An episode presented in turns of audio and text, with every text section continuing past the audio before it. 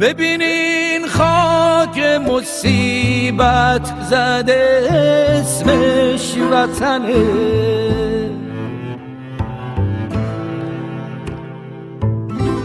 ببینین کشتی طوفان زده ایران منه،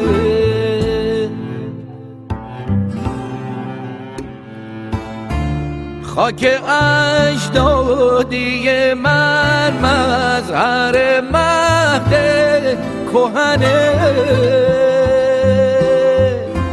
سرزمین پدریست،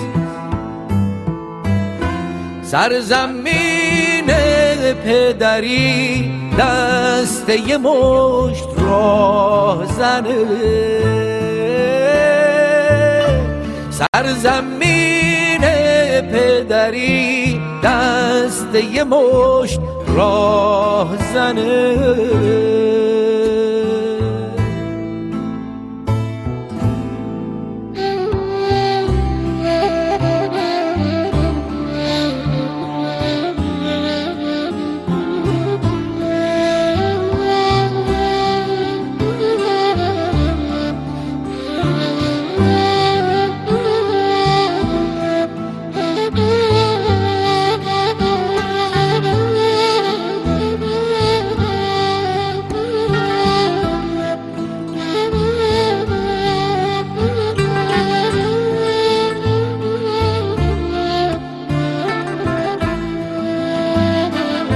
تار و پودم پر خشم و نفرت از زهر منه، تار و پودم پر خشم و نفرت از زهر منه، همه تن پوش تنم، همه تن پوش تنم، همه تن پوش تنم لوح سرنگ وطنه.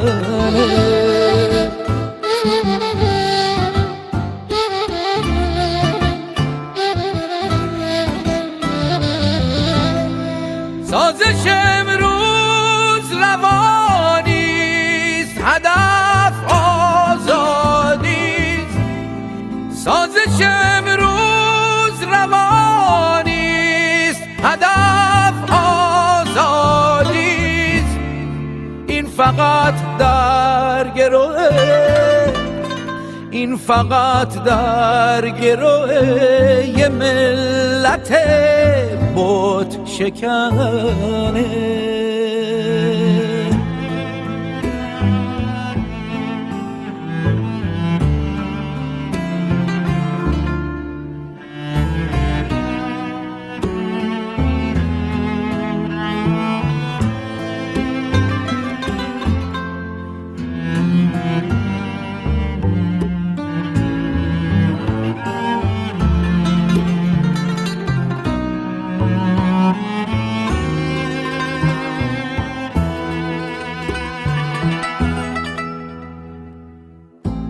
ببینین خاک مصیبت زده اسمش وطنه،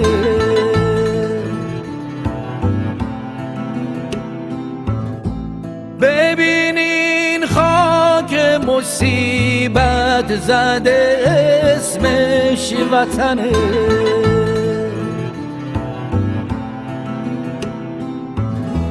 ببینین طوفان زده ایران منه.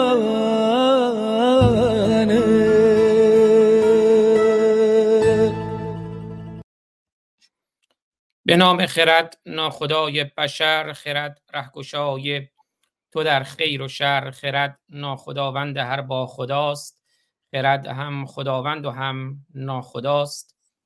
دو بیتی از شیدای همدانی عزیز که در سکوت و سانسور خبری در زندان زاهدان در بند نه امنیتی در اعتصاب قضا. درود میگم به همه عزیزان که در کانال ماهواره‌ای تلویزیون ماهواره‌ای گردآفرید که مهر دارن این برنامه رو زنده پخش میکنن، همینطور در یوتیوب، اینستاگرام، فیسبوک، توییتر، تلگرام و کلاب هاوس در کنار ما هستند. مدت ها بود که منتظر بودیم که بار دیگر در کنار هومر نازنین باشیم، روشنگران قادسیه رو به همت شاهرخ نازنین و بعد هومر عزیز و من ما شروع کردیم. شاهرخ از میان ما رفت، یادش زنده و گرامی است و هومر هومر عزیز میدونم درگیر بیماری هستند، اما مرتب جویای حالشون بودم، دوستان دلتنگ ایشون بودن. اما یکی از تلاش‌هایی که سالیان سال داشتن برای تأسیس دانشگاه جهانی کوروش بزرگ داره به نتیجه میرسه. تاریخ رو هم بگم، امروز دیگه وارد دوشنبه شدیم، دو و نیم بامداد سی بهمن هزار و چهارصد و دو اشغالی و توی آمریکا هنوز هجدهم فوریه است، یک شنبه، و توی استرالیا ده صبح دوشنبه است و دیروز هم سپندار مزگان بود، جشن عشاق ایرانی برای عشاق ایران، دلباختگان ایران. این روز رو هم شاد باش میگم. امروز درباره جشن‌های ایرانی هم سخن خواهیم گفت، در مورد فرهنگ ایران که اگر یک نفر رو در زمانه حاضر بتونیم بگوییم بگوییم که ایران شناس هست، بهترین و بزرگترین ایران شناس هست، تردیدی من ندارم که بگویم او کسی نیست جز هومر آبرامیان که درد ایران دارد البته و میدونم از این درد چه رنجی میبرد. هومر جان خوش آمدید به برنامه خودتون، امیدوارم حالتون بهتر باشه. نخست درود آفرین بگوییم به روان و فروهر شاهرخ بسیار گرامی که یکی از زندگان جاوید است، هرگز نخواهد. شاهرخ با ایران برجاست، با ایران خواهد، مانند فردوسی و مانند بسپسیاران دیگر فرزندان ایران بود.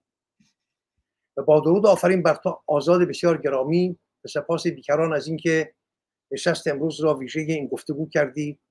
و با درود آفرین بر فرزندان خوب ایران بوم که امروز با شکیبایی پای سخنان ملوتو خواهند نشست. و با گرمترین درودهای پاکدلانه به گردانندگان بسیار ارجمند تلویزیون گردآفرید که با دست و دل بازی های میهن پرستانی خود میزبان این برنامه ما شدند. از سوی خود و از سوی همه همکارانم در دانشگاه جهانی کوروش بزرگ دست یکایک این گرامیان را در تلویزیون گردآفرید می فشارم و خجست شادروز سپندار مزدان را پیشا پیش به گروه سرپرستی و همه کارگزاران این رسانه ملی و مردمی شاد باش می کنم. امیدوارم آنچه که امروز خواهیم گفت و خواهیم شنید در این گرماگرم تاراج زحاک و افراسیاب های روزگار بر دلهای همیهنان ما بنشیند. با تو هستم آزاد گرامی. درود بر شما، درود بر شما. من هم شاد باش میگم.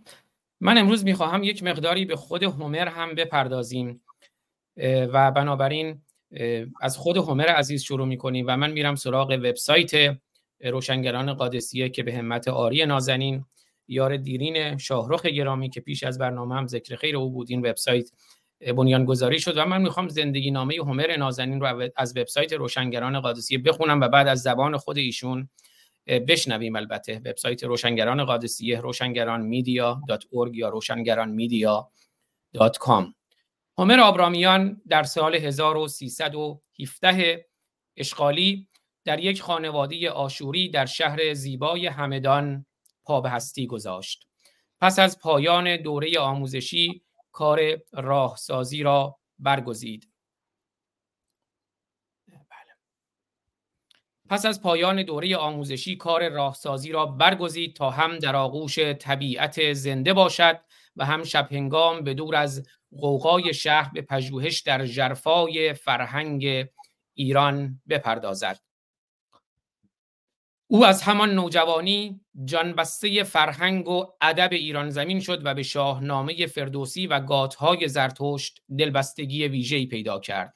هومر کار نوشتن را در نیمه ره زندگی با نگاهی هستی شناسانه به نمادهای سگانه سر آدمی، بال عقاب و پیکر تنومند گاو در تندیس باشکوه گاو بالدار آغاز کرد.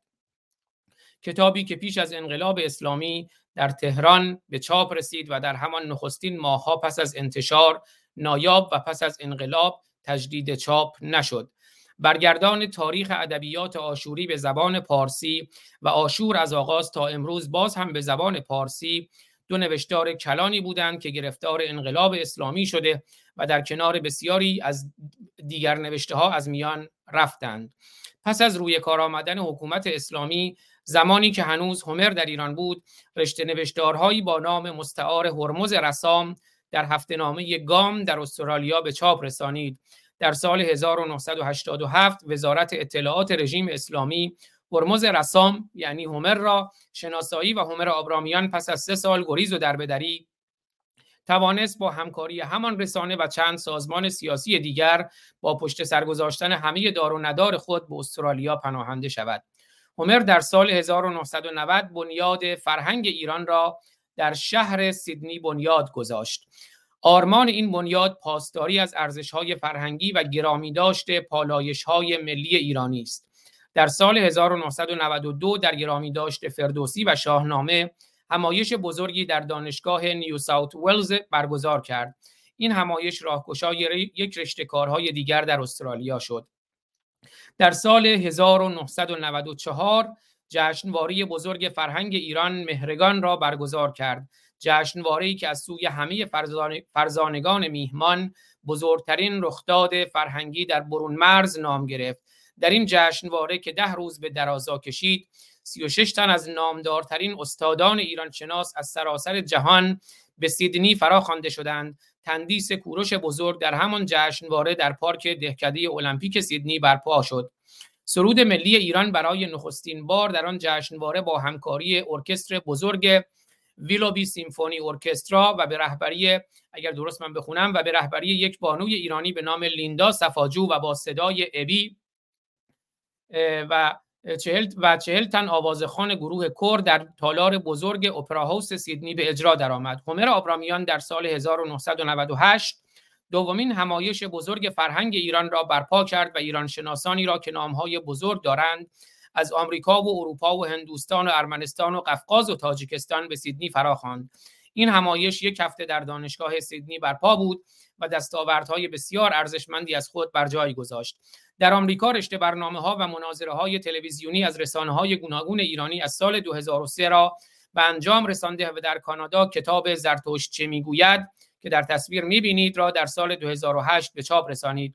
هومر آبرامیان برای شناساندن فر و فرهنگ ایران زمین تا کنون بیش از بیست و پنج بار به دور جهان سفر و در شهرهای گوناگون سخنرانی کرده و آرمان بزرگ او بنیادگذاری دانشگاه جهانی کوروش بزرگ است که امروز در موردش سخن خواهیم گفت و به زودی آغاز به کار خواهد کرد. دانشگاهی که بتواند از راه ماهواره‌های تلویزیونی و رادیو و اینترنت خان دانش را در سراسر جهان فراروی جویندگان دانش بگستراند. آرمان والایی که برای دستیابی به آن همه دلباختگان فر و فرهنگ ایران زمین را به همازوری فرا می‌خواند و سه تا از کتاب‌های هومر رو در تصویر می‌بینید: واژه‌نامه پارسی، هندات اگر درست بخونم و زرتشت میگوید و متن انگلیسی این نوشتاری هم که البته خوندم در زیر زندگینامه هومر قرار دارد و الان هومر گرامی خودشون تشریف دارند و ایرادهای این زندگینامه رو به ما میگویند و البته خودشون اگر بزرگواری کنند از کودکی تا امروز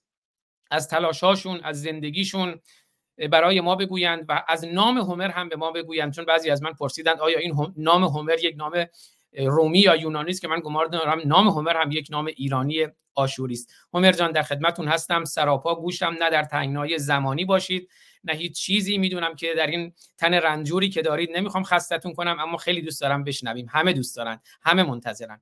درود بر شما. نخواست این که من درباره جشنواره بزرگ فرهنگ ایران که در سال هزار و نهصد و نود و چهار زایشی در سیدنی استرالیا برگزار شد یادآوری کنم که من به تنهایی این کار رو انجام ندادم. کار کار بسیار بسیار کلانی بود، از توان یک آدم بیرون بود. بیش از هشتاد و سه تن از زنان و مردان و پسران و دختران و خوب ایرانی که در سیدنی استرالیا هستن همکاری دو سالی با هم انجام دادیم و کاری بود همگانی یارمندی شمار بزرگی، همانگونه که گفتم گمان میکنم تا هشتاد و سه تن از جوانان و زنان و مردان ایرانی این جشنواره برگزار شد، ولی جشنواره‌ای بود که نه پیش از آن، نه در درون ایران و در نه در برون از مرزهای ایران چنین کاری انجام نشده بود و از آن زمان تا به امروز هم شوربختانه چنین کاری رو من سراغ ندارم در جایی انجام گرفته باشد. بر روی از این میگذریم. بگردیم به نام هومر که پرسیدی. نه، نام هومر نام یونانی هست. اینکه چرا پدر من این نام رو برای من برگزید نمیدانم. شاید پدرم دلباخته هومر بود از راه نوشتارهای ایلیاد و اودیسه. البته این رو هم نمی باورم، چرا که پدر من مردی نبود که با این گونه ادبسار آشنایی نزدیک داشته باشد. از کجا شنیده بود و این نام چگونه در دل او جا پیدا کرده بود که بر من گذاشت نمیدانم، ولی به هر روی خودم هم این نام رو دوست میدارم. به هر روی نامی است از میان نامها و ما ایرانی ها بسیاری از نامهای بیگانگان رو بر خود داریم. یکی هم همین نام هومر است که بر من نشسته است. اگر پرسش دیگری هست من پاسخ خواهم داد. عزیز دلین هومر جان، من دوست دارم زندگی نامتون رو خودتون از زبان خودتون برامون بگین، از کودکی تا همین لحظه. آنچه که گفتی گمان میکنم بسنده بود. پیش از این درباره خود من سخن گفته نشود، بهتر است که به ایران بپردازیم. آنچه که من میتوانم بیافزایم، من هم مانند بسیاری از زنان و مردان دیگر ایرانی دلباخته میهنم هستم. من ایران رو بیش از هر چیزی در زیر آسمان دوست می‌دارم و خودم رو بدهکار آن خاک خوب می‌دارم. من هم بر این باورم که همه ما آنچه را که داریم به ذره ذره آن خاک خوب بدهکار هستیم و همه ما بدهکاری خودمان را می‌شناسیم. از این رو هست که هر یک به اندازه دانش و توانش خود می‌کوشیم تا شاید بتوانیم بخشی از این بدهکاری را تا روزی که زنده ایم بتوانیم به ما به میهن بپردازیم. من هم به اندازه توانایی خودم در این سالهایی که زنده بودم تا کنون کوشیدم که میدانم که هرگز نخواهم توانست آن بدهکاری بزرگ را به میهنم بازگردانم، ولی به اندازه توانایی خودم این کوشش را تا کنون انجام دادم و در آیندهم نمیدانم چند اندازه زنده خواهم بود، ولی تا روزی که باشم با شما کوشش خواهم کرد که در همین راستا بکوشم. خب برگردیم به سخن امروز که میخواهم با شما اندکی درد دل کنم، با شما فرزندان خوب ایران بوم. من از کسانی هستم که رهایی ایران را نه تنها از راه زنده‌بادها و مرده‌بادهای سیاسی نمیدانم، بلکه این گونه کنش‌های سیاسی را زهری کشنده در کام یک ملت بزرگ مانند ملت ایران می‌دانم. از دید من یگانه راه رهایی ایران از این دامچاری سیاه روزگاری بازگشت به فرهنگ ورجاوند بنیاد ایران شهری است.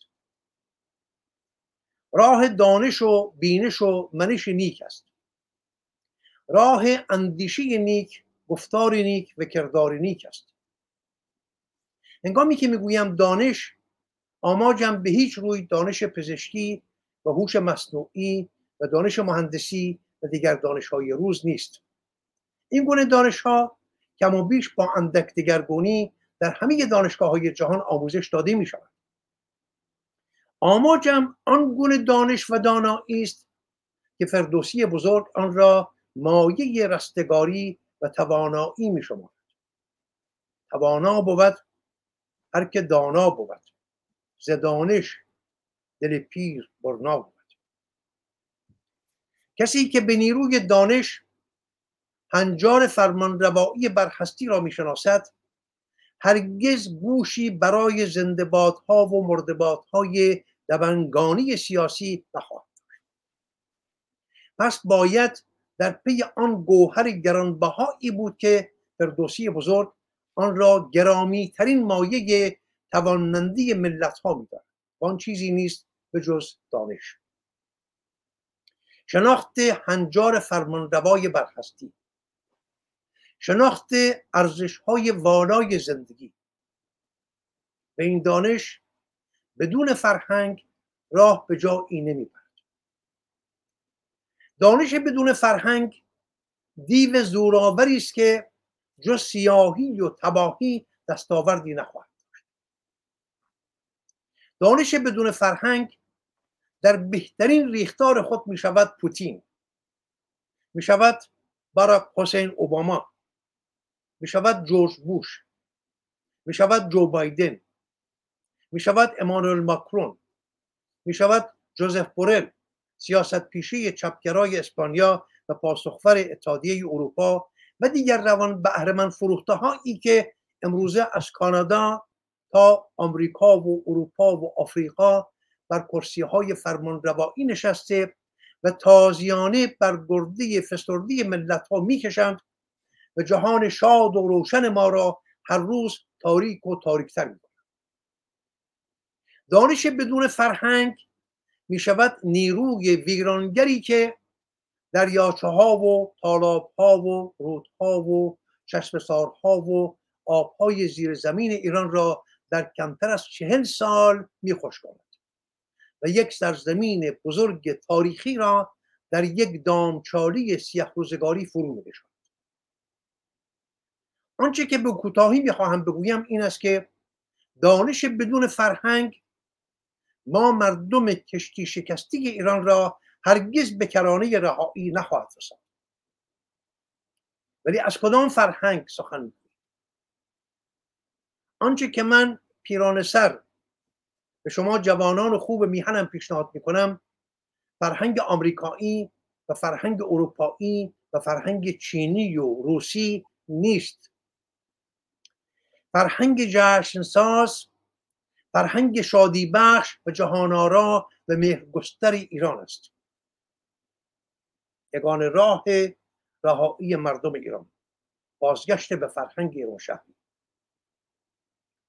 همینجا شایان یادآوری می‌دانم که فرهنگ هر ملتی در بستر زبان آن ملت ساخته و پرداخته می‌شود و تار و پودش با داستان‌ها و رزمنامه‌ها و افسانه‌های آفرینش و داستان‌های پهلوانی آن مردم به هم می‌تواند. زبان شیرین و شکرین پارسی افزون بر توانمندی شگفت‌انگیزی که در ساختن واژگان نو دارد از ویژگی‌هایی برخوردار است که در هیچ یک از دیگر زبان‌های زندگی جهان همتایشان را نمی‌توان یافت. برای نمونه چند نمونه می‌خواهم اربغان کنم. واژه همسر همه با به کار می‌بریم روزانه.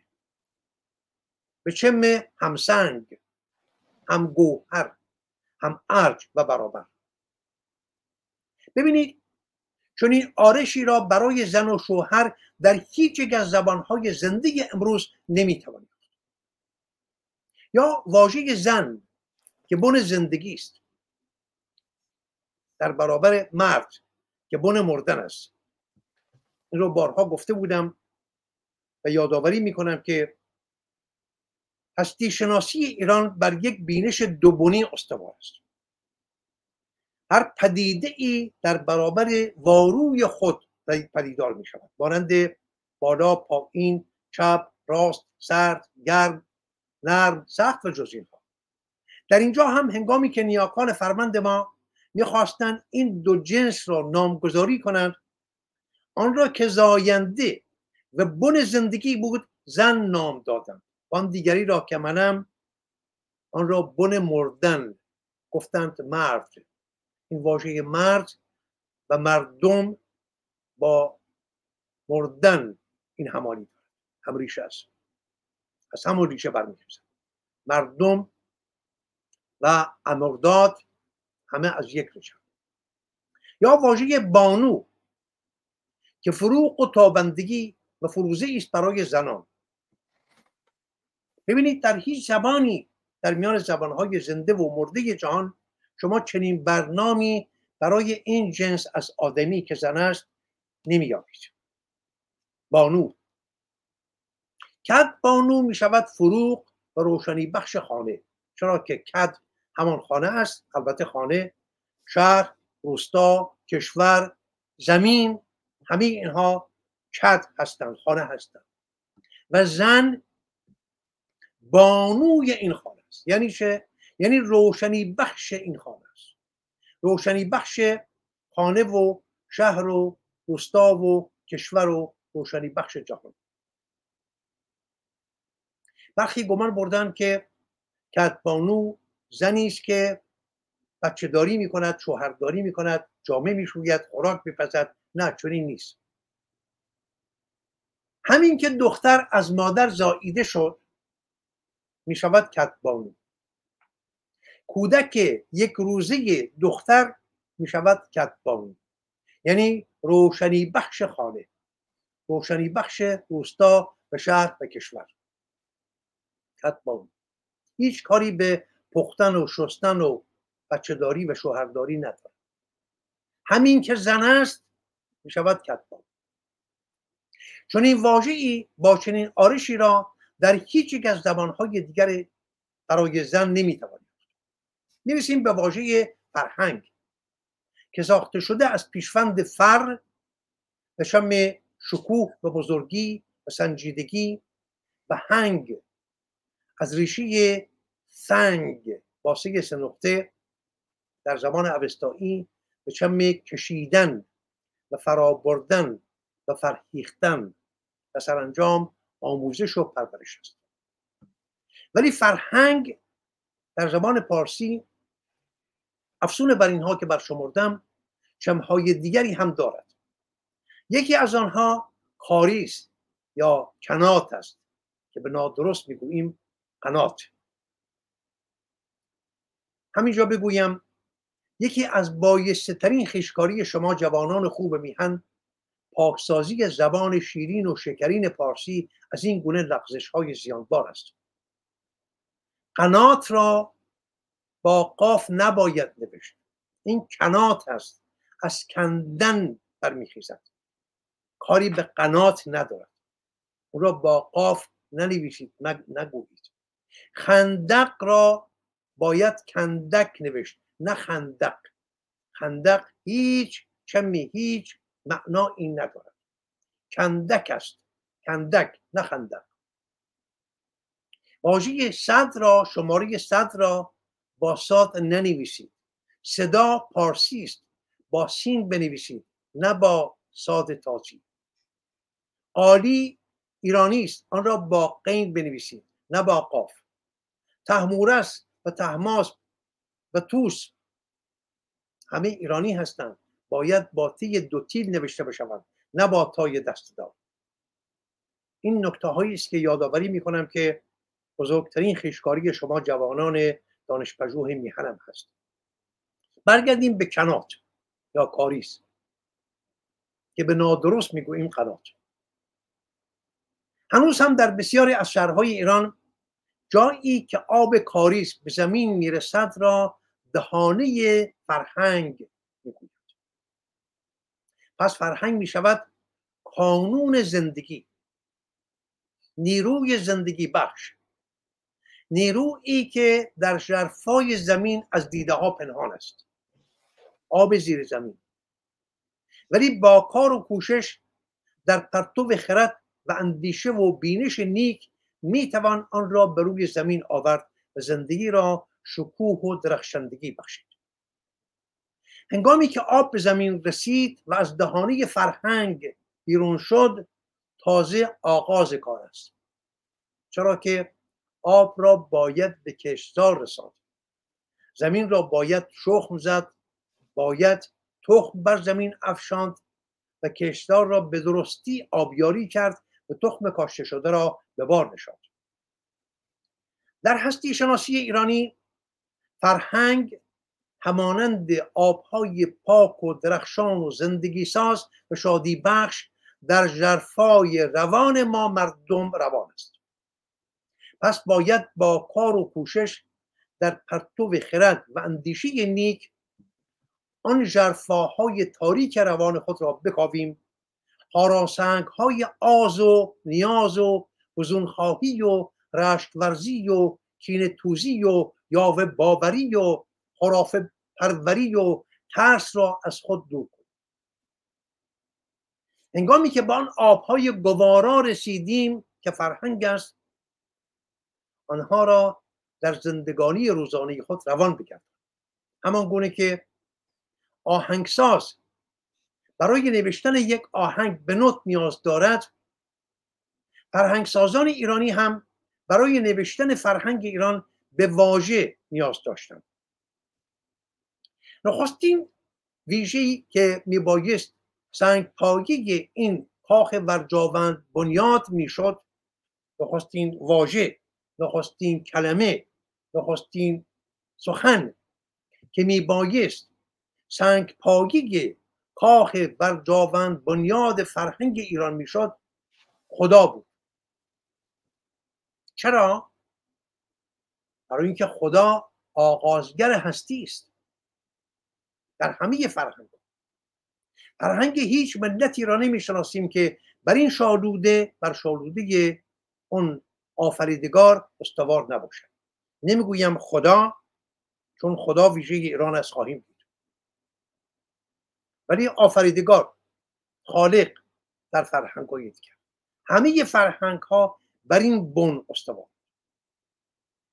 واژه‌ای که ایرانیان برای این هستی بخش بزرگ آفریدند در هیچ یک از زبان‌های نو و کهن جهان همتایی ندارد. اینها را می‌خواهم نشان دهم تا بگویم که فرهنگ ایران چه برجستگی‌هایی دارد که باید این ویژگی‌های بسیار بسیار شادی بخش و جهان آرا را شناخت و به کار گرفت. بدا که در پی بیدانشی‌های ترزبانان و نویسندگان کم دانش ایرانی این زیباترین واژه پارسی که خداست با واژگانی مانند الله و یهوه و پدر آسمانی، این همان دانسته شد و چم راستین خود را از دست بداد.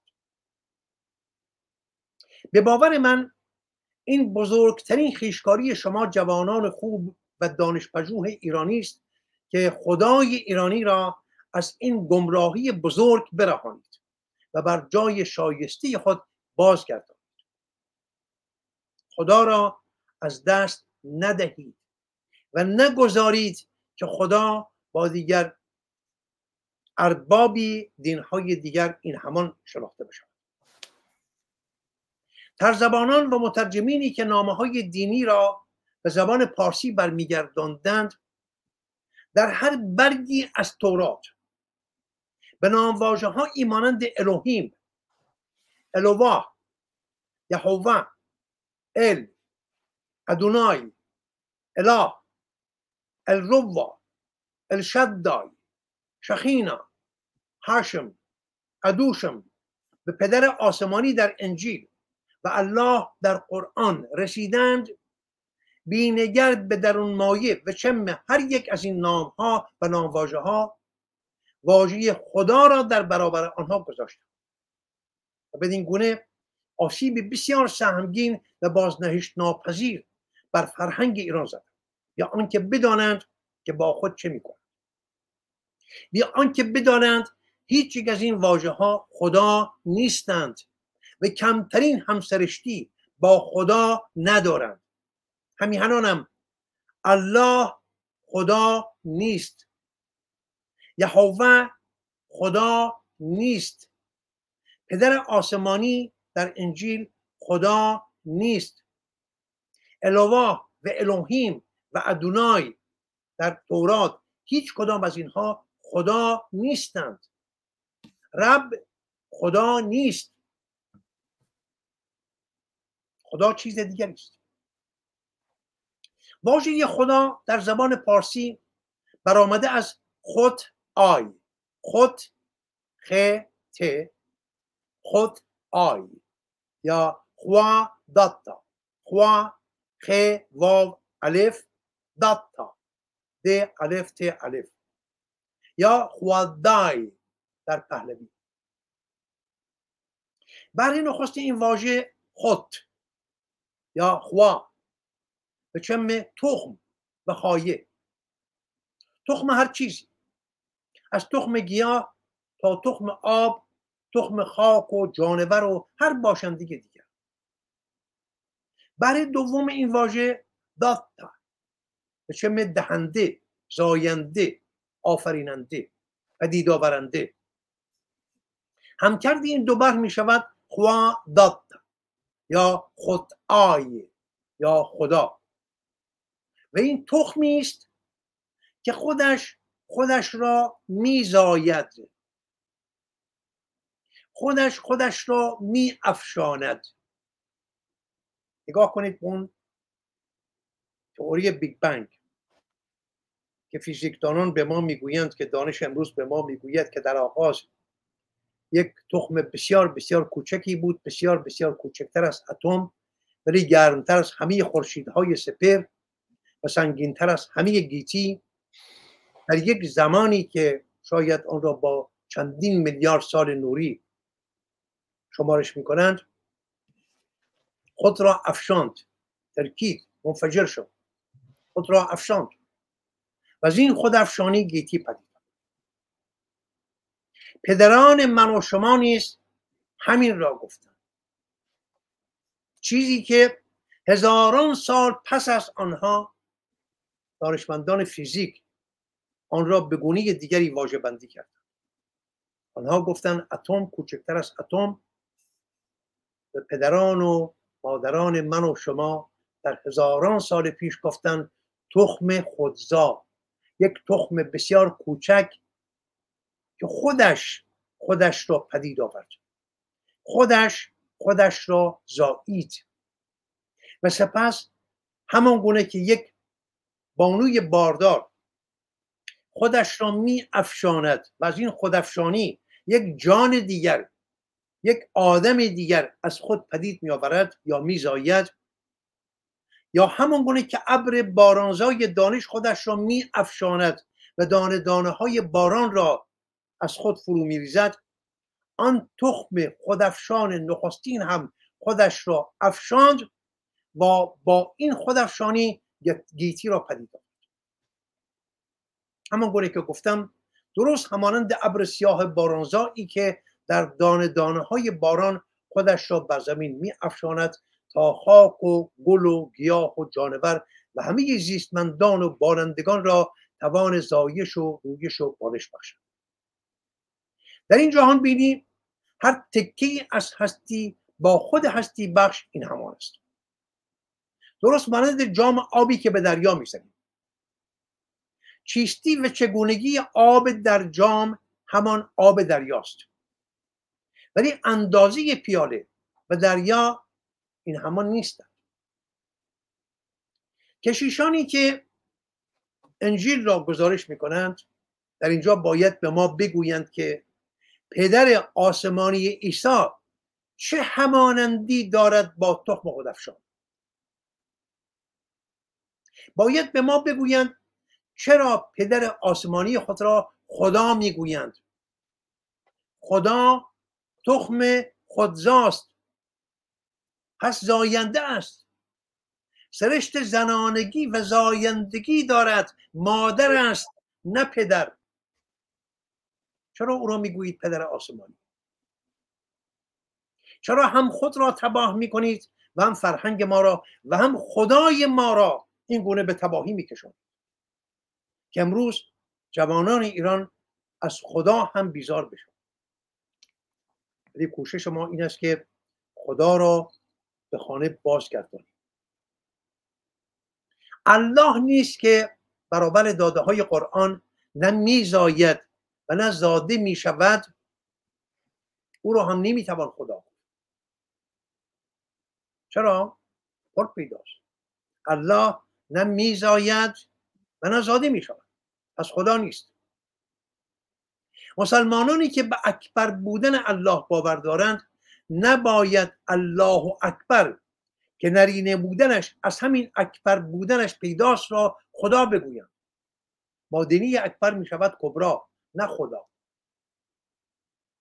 پس الله خدا نیست، خدا را الله نگوییم و الله و خدا را این همان ندانیم. هیچ پیوندی، کوچکترین پیوندی میان الله و خدا نیست. حالا ما در اینجا ما را کاری به الله نیست که الله چگونه باشنده است، ولی دست کم همین اندازه میتوان با دلیری گفت که خدا الله نیست و الله خدا نیست.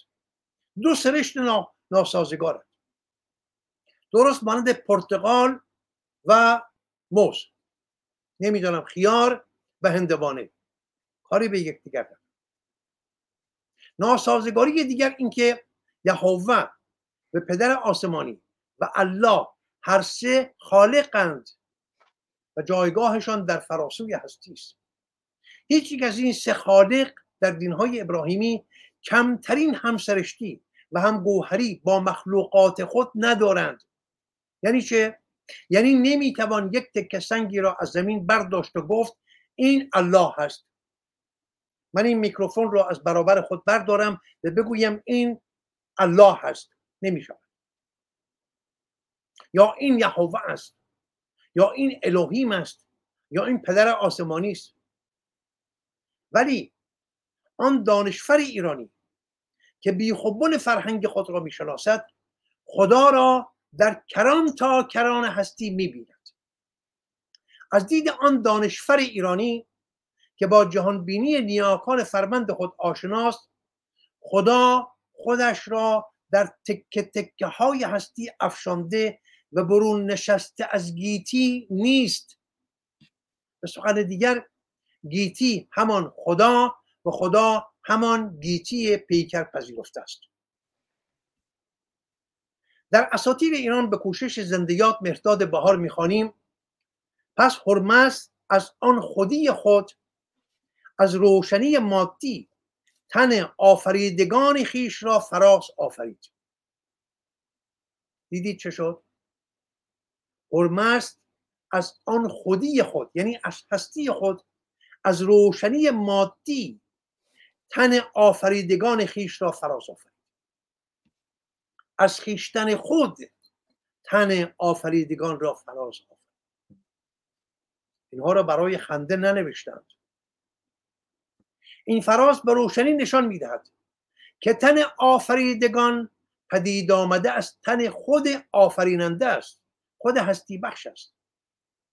پس گیتی همان تن خداست. با چنین بینشی و با چنین هستی شناسی بود که منصور حلاج میگفت من خدایم و درست. همین بود که حافظ از دست حلاج به فغان آمد که چرا اسرار هویدا میکند. آن یار کزو گشت سر دار بلند، جرمش این بود که اسرار هویدا میکرد. آقای منصور حلاج گرامی، ما که میدانیم تو درست میگویی، ولی چرا گفتی؟ چرا این اسرار هویدا کردی؟ این گله است، گله دردمندانی است که حافظ دارد از منصور حلاج. آن یار کزو گشت سر دار بلند، جرمش این بود، کدامین جرم؟ که اسرار هویدا میکرد، که میگفت آقا من خدایم. نمیبایست به مردم میگفتی، به این دبنگان، به این بوزینگان بالا رونده که تو را بکشندند، چرا گفتی؟ با چنین بینشی بود که بایزید بسطامی نقمه من خدایی سر میداد و میگفت به خدا من خدایم. و با چنین بینشی است که من هم میگویم به خدا من خدایم. آزاد گرامی، تو هم خدایی، ما همه خداییم، ما همه خدایانیم. باز میگوید هرمس هر دوست، یعنی خدا هر دوست، نخست مینو سپس مادی. یعنی چه؟ یعنی نه تنها کهکشان‌ها و خورشید و ماه و اختران و زمین و آب و خاک و گیاه و جانور و همه دیگر دیدنی‌ها و بسودنی‌ها، همه اندام‌های گوناگون تن خدایند، جان و خرد و اندیشه و ذهن و خیال و آماج و آرزو هم اندام‌های نادیدنی و نابسودنی از گوهر خدا هستند. بیرون از تن خدا هیچ نیست، هرچه هست همان خداست. این جهان بینی در هستی شناسی ایرانی دامنه آنچنان فراخ یافت که زمینه پدید آمدن بسیاری از دبستان‌های خرد دوستی را فراهم آورد. یکی از برجسته ترین آنها دبستان جهان خدایی یا همه خدایی بود که هستی شناسان ایرانی آن را وحدت وجود نام دادند. من این را بارها در گفتارهای گوناگون با یاران گوناگون در برنامه‌های گوناگون گفتم، ولی اگر هزاران بار هم گفته بشود باز هم کم است، باز هم باید گفته بشود. هستی شناسان ایرانی بر این باورند که هستی گوهر تکدانه‌ای است با نمودهای بیشمار. یک هستی بیش نیست ولی چهره‌های گوناگون دارد. میگویند هنگامی که گل زیبایی را می‌ستاییم خدا را می‌ستاییم، چرا که آن گل چیزی نیست جز خدا. تو نام گل بر او نهادی و در پس پرده این نام خدا را پنهان کردی. نام را بردار، آنگاه خواهی دید که آن گل چیزی نیست جز خدا. همان گونه که رنگ‌ها در پرتو خورشید پدیدار می‌شوند، باشندگان گیتی هم همه پدید آمده از پرتو خدایند. رنگین کمان اگرچه به رنگ‌های سرخ و زرد و بنفش و سبز و آبی دیده می شود، ولی گونه گونی این رنگ ها چیزی جز همان تابش خورشید نیستند که بر ریزه های آب می تابد. گیتی هم با همه گونه گونی خود چیزی نیست جز خدا. این خداست که خود را بریخت سنگ و خاک و گیاه و جانور و آدمی و ستاره و خورشید و خیزابه ها و کنچاب های دریا در آورده است. همه اینها تکه هایی از اندام بزرگ خدایند. میدانم که بسیاری باورمندان به الله خواهند گفت که آقا این کفر است. آری این کفر است. دریا خیزابه ها و کنچاب های بیشمار دارد. کنچاب همون حباب، ولی قنچاب ها یا حباب ها و خیزابه ها و چکه ها همه همان دریایند، نه جدای از دریا. خدا جدای از شما نیست، این را من نمیگویم، این را هستی شناسان بزرگ ایرانی میگویند. میگویند همان گونه که رقاص از رقصش، ساز از نغمه اش و گل از بویش جدا نیست، خدا هم از هستی جدا نیست. خدا در همه جا هست. پس اگر در همه جا هست و در تکه تکه های هستی خود را می نماید، پس چگونه می تواند در یک بت نباشد؟ پس او در یک بت سنگی هم هست. پس آن بت که طالبان او را به, به توپ بست، آن خدا بود. طالبان از روی نادانی و دبنگی خدا را به توپ بست و نمیدانست که آن توپ هم تکه دیگری از خداست. طالبان با تکی از خدا تکی دیگری از خدا را از میان برد. اگر خدا در یک تکه سنگ پیش پا افتاده هست، چرا در یک سنگ کنده‌کاری شده به دست یک هنرمند چیره دست نباشد؟ ابن عربی یکی از بلندپایه ترین بینشوران این دبستان میگوید عارف کسی است که هر معبودی را در هر چهره ای جلوه خدا بیند، با اینکه آن معبود گاه سنگ است و گاه درخت، گاه جانور است و گاه آدمی و گاه ستاره است و گاه فرشته. از من با دلیری میتوانم بگویم که سگ خاره من خداست. الاغی که یک روستایی بر آن سوار می شود تکه دیگری از اندام خداست. آن خورشید، آن ستاره، آن خیزابه، آن ابر، آن باران، آن گل، آن کودک خندرو، همه تکه های جدا جدا از خداست.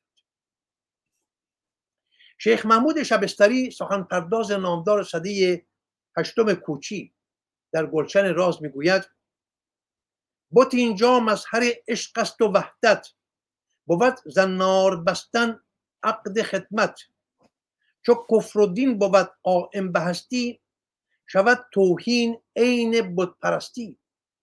مسلمان گر بدانستی که بت چیست، بدانستی که دین در بت پرستی است.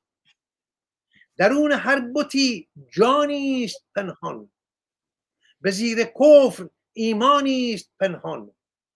همو کرد و همو گفت و همو بود، نکو کرد و نکو گفت و نکو بود. یکی بینو یکی گویو یکی دان، بدین ختم آمد اصل و فرع ایمان. یکی دان یعنی چه؟ یعنی سنگ و آب و خاک و گیاه و جانور و خدا را همه را یکی دان، یکی بیش نیست، همان خداست. آن بسیجی که گلوله های ساچمه‌ای خود را در چشمان یک میهن خود میزند، خودش خداست. آن تفنگی که در دست اوست خداست. آن ساچمه تکیه دیگری از خداست. و آن چشمی که کورش میکند آن هم تکیه زیبای دیگری از خداست. ولی چه میشود کرد که آن بسیجی خداگونگی خود را از یاد برده است، نمیداند که خداست. اگر میدانست که او خداست هرگز این همه زشتکاری نمی کرد. امروز می خواهیم شاید بتوانیم اندکی از این دانش به این بسیجی هم برسانیم.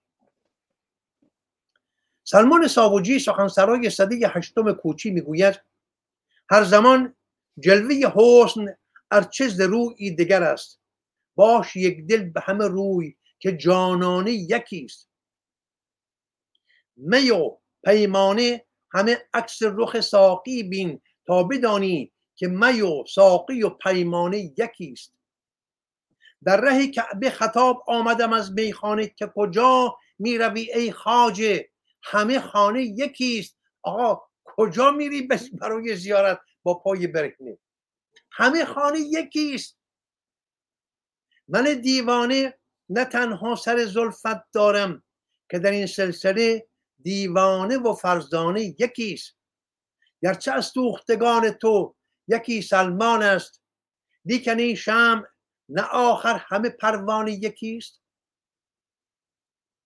مولوی بلخی هم در همین راستا میگوید آنها که طلب کار خدا اید، خدا اید،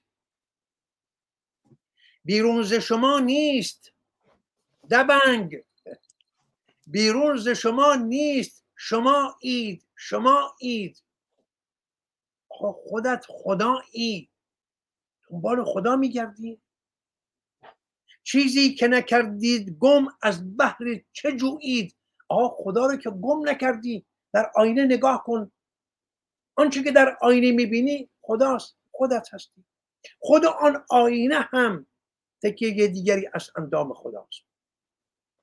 اندر طلب گم نشده بحر چرایید، اسمید و حروفید و کلامید و کتابید، جبریل امینید و رسولان سمایید. در خانه نشینید مگردید به هر سوی، زیرا که شما خانه و هم خانه خدایید. ذاتید و صفاتید، گهی عرش و گهی فرش، در عین بقایید و منزه ز فنایید. خواهید که ببینید رخ اندر رخ معشوق. آقا میخواهی خدا را ببینی؟ به راستی میخواهی ببینی؟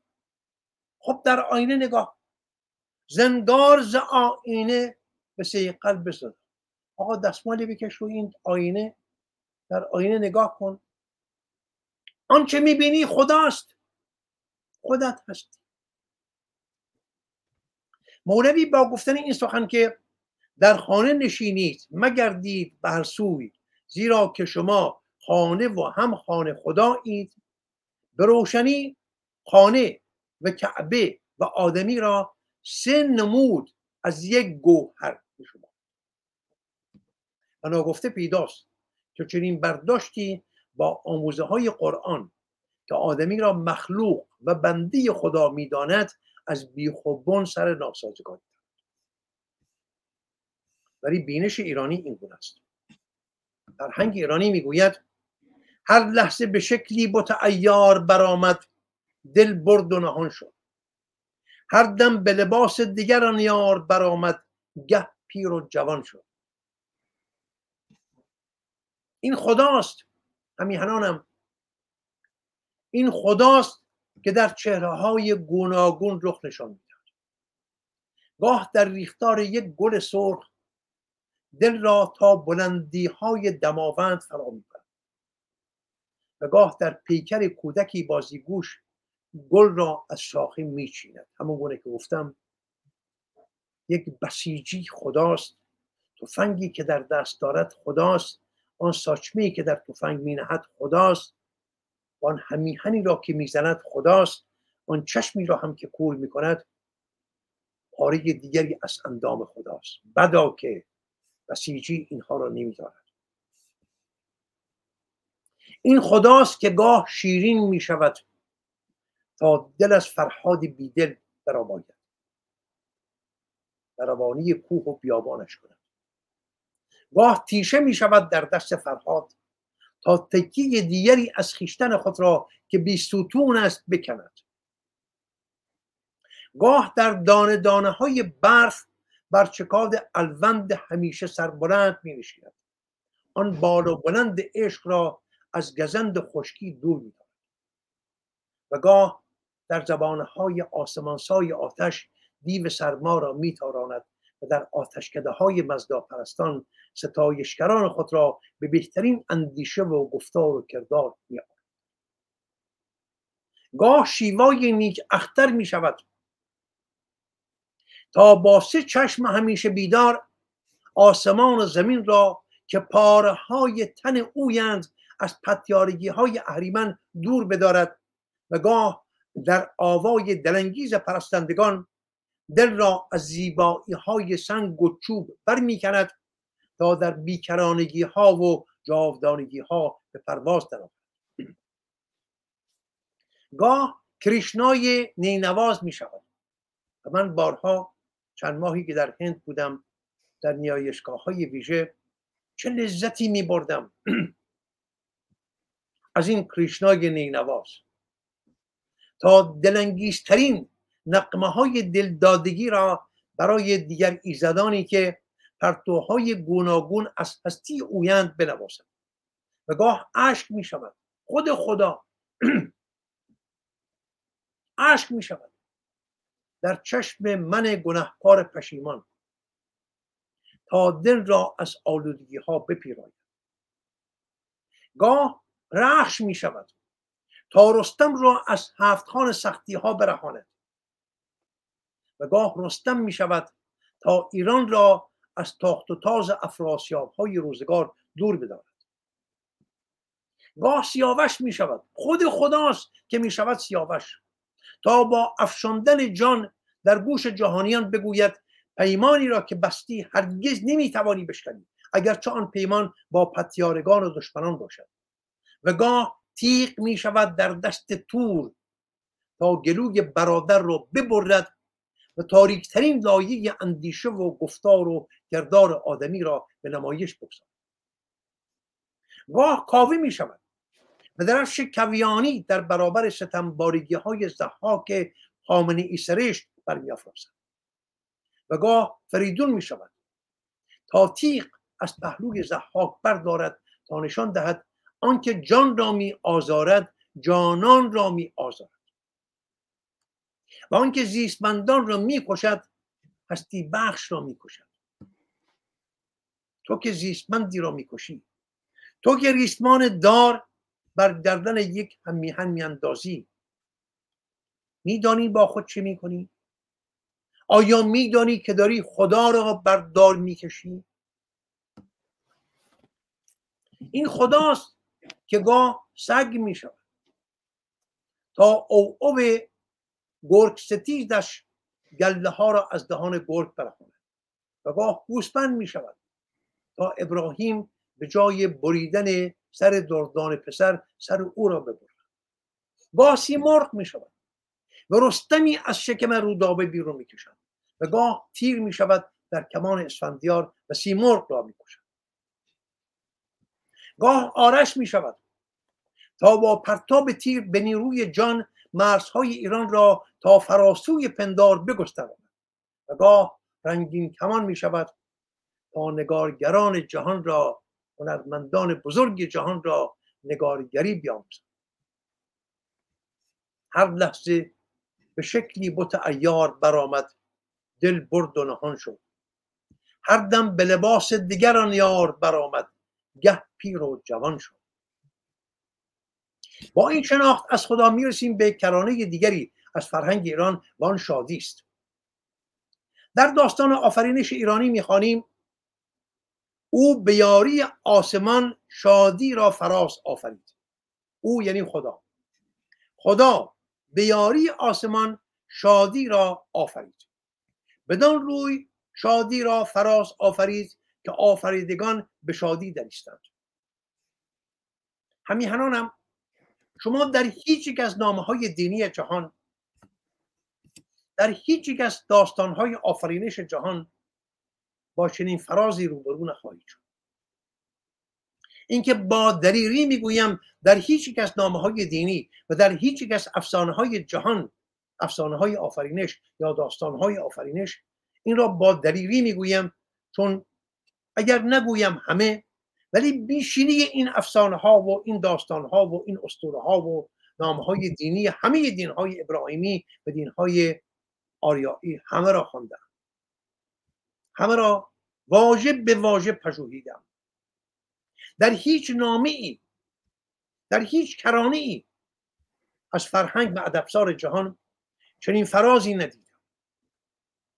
یک بار دیگر میخوانم تا شما فرزندان خوب ایران بون به خود ببالید به داشتن چنین فرهنگی، به داشتن چنین نیاکانی که چنین فرهنگی برای شما ساخته.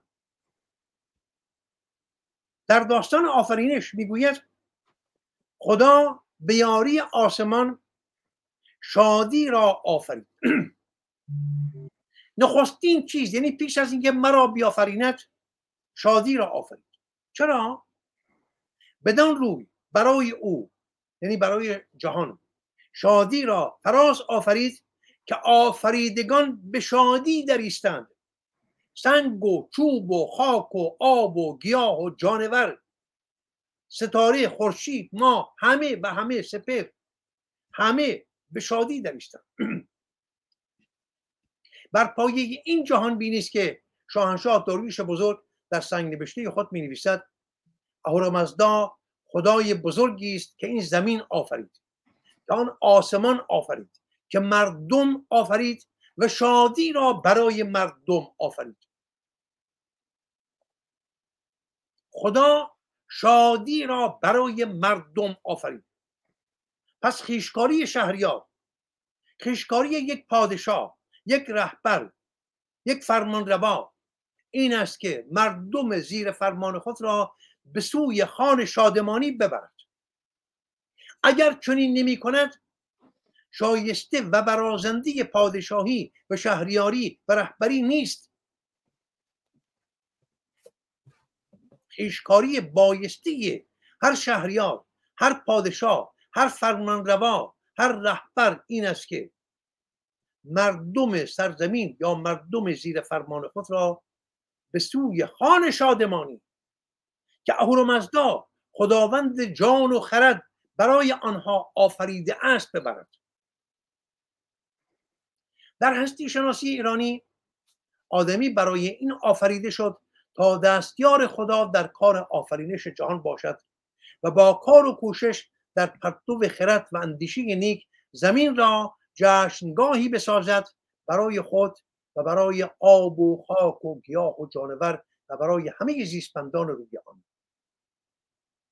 در این هستی شناسی بزرگترین خویشکاری آدمی نبرد آشتی ناپذیر با سپاه اریمن و دیوان آسیب رسان است. در این هستی شناسی کشاورزی که سینه زمین را می شکافد و تخم بر زمین می افشاند در نبردی پیروزگر با دیو و گرسنگی است. پزشک و کارت پزشک و پرستاری که در بیمارستان به درمان بیماران می رود در نبردی سهمگین با دیو بیماری و مرگ های نابهنگام است. خونیاگری که نغمه می پردازد و آوازخانی که ترانه می خواند در یک نبرد فرهنگی بادی و اندوه و سوگواری است. آموزگاری که در آموزشگاه دانش می‌افشاند در نبردی پیروزگر بادی و بیدانشی و خرافه باوری است. برای پیروزی در این نبرد سرنوشت‌ساز آدمی به چند کارمایه نیاز دارد: تندرستی، پشتکار، فرهمندی و رامش، شادمانی. تندرستی را می توان از راه خوراک و نوشاک بایسته و هوای پاکیزه و ورزش به دست آورد. ز نیرو بود مرد را راستی، ز سستی کژی کاید و کژی زاید و کاستی. ولی شادی و فرهمندی و آرامش که کارآمدترین رزم ابزار در این آوردگاه نیک و بدند، تنها از راه برگزاری جشن‌ها و شادروزهای آیینی و همگانی فراهم می‌شود. آزاد جان زمان داریم یا من؟ بله بله رحمه‌مر جان، اصلا خودتون رو در تنگنای زمانی نذارین، کامل هر هر آنچه که لازم هست و زمان در اختیار شما. امیدوارم که خودتون توانش رو داشته باشین. من ساعتها لذت میبرم. بفرمایید. من بپرسم که آیا اون زمان بندی یک ساعت رو خواهیم داشت یا یک سره خواهیم رفت؟ هیچ زمان بندی خاصی نداریم، میریم. بله بسیار بسیار. نیاخان فرمند ما در گستری فرهنگ جشنساز خود شادروزهای گوناگون ساختند و زمینه شادی همگان و پیروزی مردمان در نبرد بازشکاری‌های اهریمن را فراهم آورد. جشن‌های ایرانی را به چند دسته میتوان بخش‌بندی کرد. نخست جشن‌های آتش مانند جشن اردیبهشتگان، جشن شهریورگان یا آذرخش، جشن آذرگان، جشن سده، جشن سوری در پایان سال و جشن‌های آب مانند جشن نوروز رودها، جشن آبپاشان یا آبریزگان یا آبریزان، جشن‌های ماهانه مانند فروردینگان، اردیبهشتگان، خردادگان، تیرگان، امردادگان، شهریورگان، مهرگان، آبانگان، آذرگان، دیگان، بهمنگان، اسفندگان. اینها جشن‌های ماهانه هستند. در گاه شمار ایرانی هر یک از سی روز ماه با نام یکی از ایزدان یا امشاسپندان شناخته می‌شود. نخستین روز هر ماه با نام و یاد پرمست است خداوند جان و خرد آغاز می شود. نخستین روز هر ماه پرمست است نام دارد خداوند، خدا. روز دوم از هر ماه وهومن یا بهمن. روز سوم اشاوهیشت یا اردیبهشت. روز چهارم خشرا و ایریا یا شهریور. روز پنجم سپندارمز یا اسفند. روز ششم هروتاد یا خرداد. روز هفتم امرداد. روز هشتم آذر. روز دهم آبان. روز یازدهم خورشید.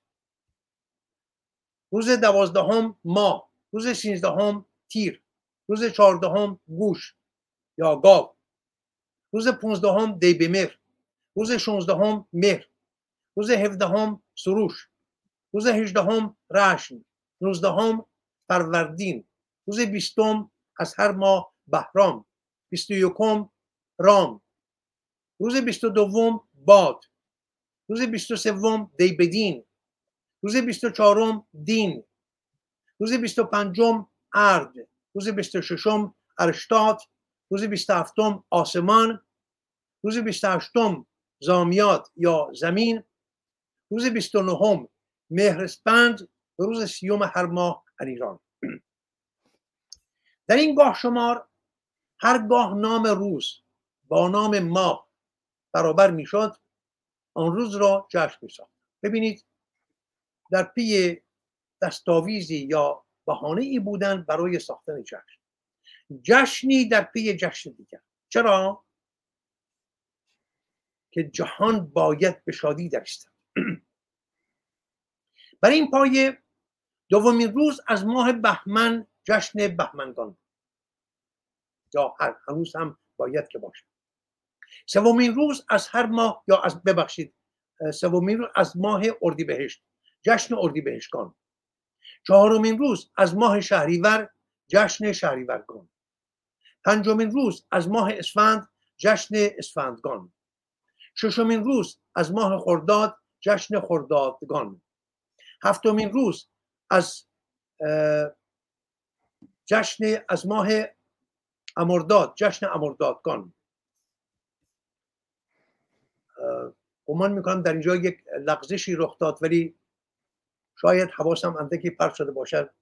سیزدهمین روز از هر ماه جشن تیرگان، سیزدهمین روز از جشن از ببخشید از ماه تیر جشن تیرگان، شانزدهمین روز از ماه مهر جشن مهرگان و نوزدهمین روز از ماه فروردین جشن فروردینگان برگزار میشه و میرسیم به جشن‌های سالانه مانند نوروز، سیزده بدر، جشن سده، یلدا و گهنبارهای ششگانه که به نشان شش گامی آفرینش برگزار میشوند و جشن‌های پراکنده دیگر مانند جشن خرمروز، جشن یا نخستین روز از ماه دی. دی در اوستا ددوش یا دعوش و در پهلوی داتار و در پارسی دادار یکی از نامها و فوزهای گوهر هستی بخش خداست. از آنجا که نخستین روز هر ماه با نام هرمزد آغاز می شود، همزمان شدن دو نام هرمزد و دی که هر دو نامها و فروزهای اهورامزدایند آن روز خرم دانسته شده و جشن برگزار می شود، جشن خرم یا خرمروز. پیروان آیین مهر خرمروز را زادروز خورشید شکست ناپذیر می دانستند. نوروز بزرگ یا خردادروز ششم فروردین ماه که برخی آن را زادروز اشوزرتشت ورجاوند دانستند و سپس سروش روز روز هفدهم هر ماه که روز ویژه ایزد سروش یا پیک ایزدی است. جشن خزان که دو بار برگزار می شود. نخستین جشن خزان روز هشتم شهریور و دومین جشن خزان روز یکم ماه مهر. و جشن سیرسور در روز چهاردهم دی ماه برگزار می شود. آیین برگزاری این جشن چنین است که خوراک‌های خوشمزه که با سیر پخته می شوند و با سیر خورده می شوند می پزند و نوش جان می کنند تا دیوان را از کنار خود بتابند. جشن پتیکان یکی دیگر از جشن‌های ایرانی است که روز پانزدهم دی ماه دی به مهر که دی بگان هم گفته می شود. جشن گاوگیل شانزدهمین روز از ماه دی که به نام ایزد مهر نامگذاری شده جشن گاوگیل یا گاوکیل برگزار می شود. جشن بادبره یا بادروز و نوروز رودها در روز نوزدهم از ماه اسفند. در این روز به دشت و دمن و به ویژه در کنار رودها و چشمسارها می روند و برابر آیین‌های ویژه گلاب و دیگر خوشبو کننده ها را در آب می افشانند. می رسیم به خجسته شادروز سپندار مزگان، همه را با شتاب گفتم تا برسیم به این شادروز خجسته سپندار مزگان. جشن اسفندگان یا سپندار مزگان یا جشن مژدگیران یکی از خجسته ترین شادروزهای ایرانی است که در روز پنجم اسفند ماه هر سال برگزار می شود. سپندارمز یک واژه دو بحری از زبان اوستایی است. بحر نخست آن سپنتا به چم برجاوند، افزاینده، ستودنی یا مقدس و بحر دوم آرمیتی به چم آرامش، هماهنگی، مهربانی، درست اندیشی، رازمنشی، مهر بهستی، مهرجانی، فروتنی، خرد ستوده و آرامش است. این نام واژه سپنتا آرمیتی در دگرگونی های زبانی به ریخت سپندارمزد در آمد و امروز اسفند گفته می شود. امشاسپند بانو سپندارمزد که نماد مادر خدایی اهورا مزدا و یکی از پرتوهای هفتگانی خداوندی است، زمین را همواره خرم و بارور نگه می‌دارد. آن کس که به کشت و کار برتاز پردازد و خاکی را آباد کند، زمینی را آباد کند، خوشنودی سپندارمز را فراهم یابد. همه خوشنودی و آسایش بر روی زمین سپرده به دست اوست. از ما نیز باید خوشنودی سپندارمز را بخواهیم. با کار و کوشش و ارج گذاشتن به زمین. سپندارمز مانند خود زمین شکیبا و بردبار و نماد وفاداری و فرمانبرداری و آشتی پذیری و سازش است. دوازدهمین ماه سال و پنجمین روز از هر ماه به نام او و برابر فرهنگ جشنساز ایرانی، پنجمین روز از ماه اسفند جشن اسفندگان است. در این شاد روز خجسته مردان برای سپاس از همسران و برادران برای سپاس از خواهران و دلدادگان در گرامی داشت دلبران، هر یک به اندازه توان خود پیشکش‌هایی اربغان می‌کنند. همه زنان خانواده از مادر، مادر بزرگ، عمه، خاله و خواهر تا همسر و دختر، همگی در این شادروز خجسته از بهترین گرامی داشت برخوردار می‌شوند. زن و مرد و کوچک و بزرگ درست مانند نوروز همگی جامه‌های نو می‌پوشند. در این روز در جشن اسفندگان زنان هیچ کاری نمی‌کنند. همه کارهای خانه، همه کارهای روستا، همه کارهای اداره به دست مردان به پسران خانواده انجام می‌گیرد. یکی از برجسته ترین آیین‌های سپندارمزدگان آیینی بود به نام مردگیران. در این روز دخترانی که خود را آماده زناشویی می‌دیدند می‌توانستند آزادانه برای خود همسر برگزینند. این هم یکی دیگر از نشانه‌های گرامی داشت زن و آزادی و والامندی زن در بینش و در فرهنگ ایرانی است.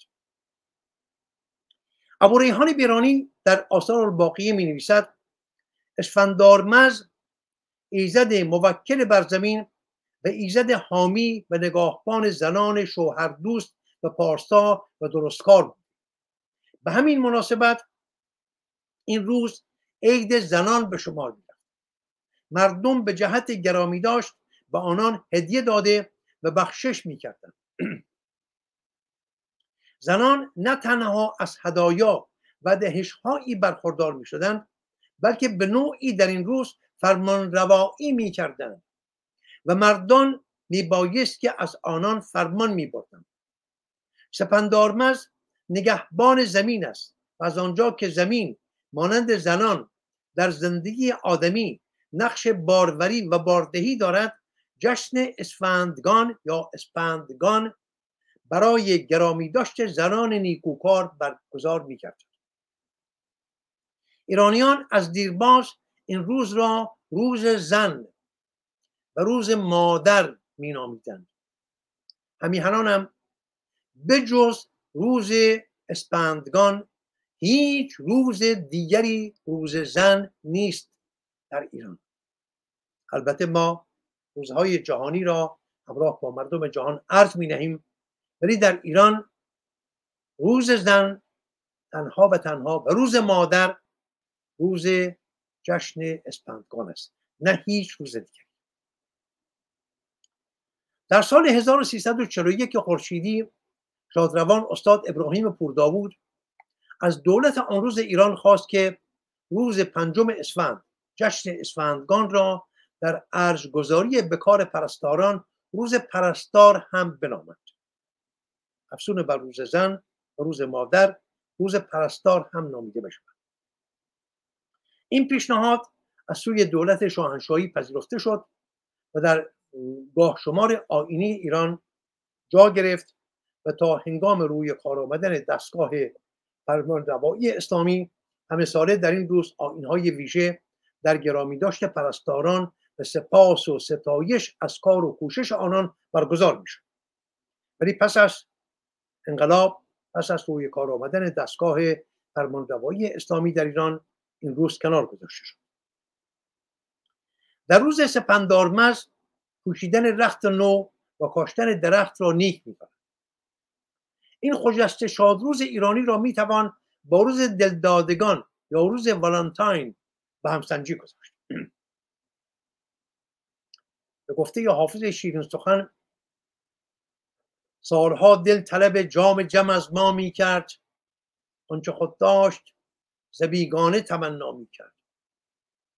گوهری که از صدف کون و مکان بیرون است، طلب از گمشدگان لب دریا می کرد. ما مردمی به کهنسالگی چند هزار سال تاریخ گاه جام گدائی به دست میگیریم، کاسه گدائی در دست، آیین‌ها را از دیگر سرزمین‌ها گدائی میکنیم. چند سالی است که زنان و مردان، به ویژه جوانان ایرانی، با ارمغان گل و شیرینی به همسران و دلبران خود در روز دلدادگان یا والنتاین، روز چهاردهم فوریه، آیینی را برگزار میکنند که نه بیخوبان آن را به درستی میشناسند و نه به یاد میآورند که نیاکان فرمندشان چون این شادروز خجسته ای را با درونمایه‌ای بسیار برا برتر و پربارتر برای آنان برنهادند. درباره والنتاین داستان‌های بسیار گوناگون در میان است. شناخته‌ترین آنها داستان کشیش نیکسرشتی به نام والنتاین است که در سده سوم زایشی در شهر روم میزیسته است. در آن هنگام، همزمان با روی کار آمدن شاهنشاهی ساسانی در ایران، امپراتور کلودیوس کوتیکوس که در کارنامه روم به نام کلودیوس دوم شناخته می شود، بر آن سرزمین فرمان می‌راند. کلودیوس چنین میپنداشت که داشتن همسر و فرزند از نیروی سربازان در میدان رزم می‌کاهد. سرباز به جای اینکه در اندیشه پیروزی بر دشمن باشد، شب و روز در اندیشه همسر و فرزندان است. پس آنچه که مایه شکست یک ارتش بزرگ را فراهم می‌آورد، نیروی برتر هماورد نیست، اندیشه زن و بچه است که سرباز خودی را از اندیشه پیروزی در رزم باز می‌دارد. از این رو سربازان را از زناشویی و داشتن خانواده باز داشت. کشیش والنتاین با گذشتن از جان خود این فرمان نابخردانه امپراتور را بها نداد و پنهان از دیده ها آیین زناشویی را میان سربازان و دلبران آنها برگزار کرد. کلودیوس از کار والنتاین و سرکشی او در برابر فرمان شاهانه آگاه شد، او را به زندان افکند و پس از چندی به شیوه پوتین در پی بدکرداری های خود جان او را گرفت. فرمان داد جانش را بگیرد. در آن هنگام دختر زندانبان دچار یک بیماری بدخیم بود. کشیش والنتاین دختر زندانبان را از چنگال آن بیماری بدخیم رهانید و شب پیش از کشته شدن یادداشت کوتاهی برای دختر نوشت و نام خود را در پای آن اینگونه نوشت، دستینه کرد: والنتاین تو. والنتاین را نخستین جانباخته راه دلدادگی می‌داند. زنان و شوهران به پسران و دخترانی که دل در گروه یکدیگر دارند، در روز چهاردهم فوریه، روز کشته شدن والنتاین، به یکدیگر گل و شیرینی و عروسک به نشان زناشویی و داشتن فرزند پیشکش می‌کنند. گرامیداشت چنین روزی از دید من نه تنها شایان نکوهش نیست، بلکه نشان گونه‌ای همبستگی جهانی در ارج نهادن به بنیادهای خانواده و پیوندهای دلپذیر و شادی بخش میان زن و مرد است. ولی همیهنانم این گونه همبستگی‌های جهانی نباید جوانان ایرانی را از داشتن سرمایه‌های بزرگ فرهنگ خودی باز بدارد. نباید به دستاویز والنتاین از اسفندگان چشم پوشید. نباید اسپندگان را در زیر پای والنتاین سر برید. در داستان والنتاین سخن از جنگیدن و خون ریختن و به بند کشیدن و کشتن و بر دلدادگان ستم ورزیدن در میان است، ولی در داستان سپندار مزدگان ایرانی سخن از مهر و دوستی و آرامش و هماهنگی و مهربانی و نیک اندیشی و فروتنی و دلدادگی است. داستان والنتاین در سده سوم زایشی رخ داده است، ولی ایده مهرورزی در سپندار مزدگان دست کم دو هزار سال پیش از آن که کشیش والنتاین از مادر زاده بشود در کران تا کران ایران شهر شناخته شده بود. به سخن دیگر دو هزار سال پیش از والنتاین مردان ایران ایرانیان به همسرانشان گل و شیرینی ارمغان می‌داد و با گرمترین بوسه های سرشار از مهر و دلدادگی سپاسشان را به جای می‌آورد. پس این گونه جشن‌ها، این گونه شادروزهای ایرانی، این گونه آیین‌های ورجاوند را از یاد نبریم، بی‌بها نشماریم، آنها را یک بار دیگر مانند مرواریدهای گرانبها گردن‌آویز خود کنیم. خب اکنون میرسیم به اینکه دانشگاه جهانی کوروش بزرگ چگونه دانشگاهی است و چرا چنین دانشگاهی یک باید بزرگی میهنی است و چرا دانشگاه جهانی کوروش بزرگ باید به یارمندی همه آزاد زنان و بزرگ مردان ایرانی سرور همه دانشگاه‌های بزرگ جهان باشد، همان گونه که شاهنامه فردوسی شاه نامه‌های جهان شد. دانشگاه جهانی کوروش بزرگ هم باید که بر همه دانشگاه‌های بزرگ جهان سروری داشته باشد، چرا که نام کوروش را بر پیشانی خود، چرا که برآمده از بیخوبان فرهنگ ایران شهری است. می‌دانیم که همه ساله صدها هزار تن از جوانان هوشمند ایرانی پس از پایان آموزش دبیرستانی پشت سد کنکور می‌مانند و راه به دانشگاه نمی‌یابند. شماری از این جوانان خوب میهن که از این سد سترگ گذشته‌اند از سد آزمون‌های دینی نمی‌توانند بگذرند و شماره دیگری توان پرداخت هزینه‌های کمرشکن دانشگاه را ندارند و ناگزیر به جای رفتن به دانشگاه به میدان نبرد زندگی رو می‌آورند. و بدا با اندوه بسیار باید گفت که بس بسیارانشان در ژرفای نومیدی گرفتار داروهای هوش‌ربا به هزار و یک تباهی دیگر می‌شوند، پس میان می‌روند. دانشگاه کوروش دانشگاه جهانی کوروش بزرگ با آماج یاری رساندن به این دسته از جوانان ایرانی بنیادگذاری شد تا چراغ دانش فراراه آنها برافروزد و سرنوشتی بهتر پیش پای آنها بگستراند. ولی چرا گفتم دانشگاه کوروش باید سرور همه دانشگاه‌های بزرگ جهان باشد و این نمی‌شود مگر به یارمندی همه شما ایرانیان، مگر به یارمندی یکایک شما زنان و مردان آزادی ایرانی، مگر به یارمندی همه شما پسران و دختران خوب ایران بود. در میان رشته‌های گوناگون دانش ایران شناسی یگانه رشته‌ای است که از نگاه نامهربان دوست و دشمن رنج می‌برد. در کشورهایی که نیم نگاهی به ایران شناسی یا زبان و ادب پارسی دارند چیزی را آموزش میدهند که تنها نام ایران شناسی یا ادب و زبان پارسی را دارد.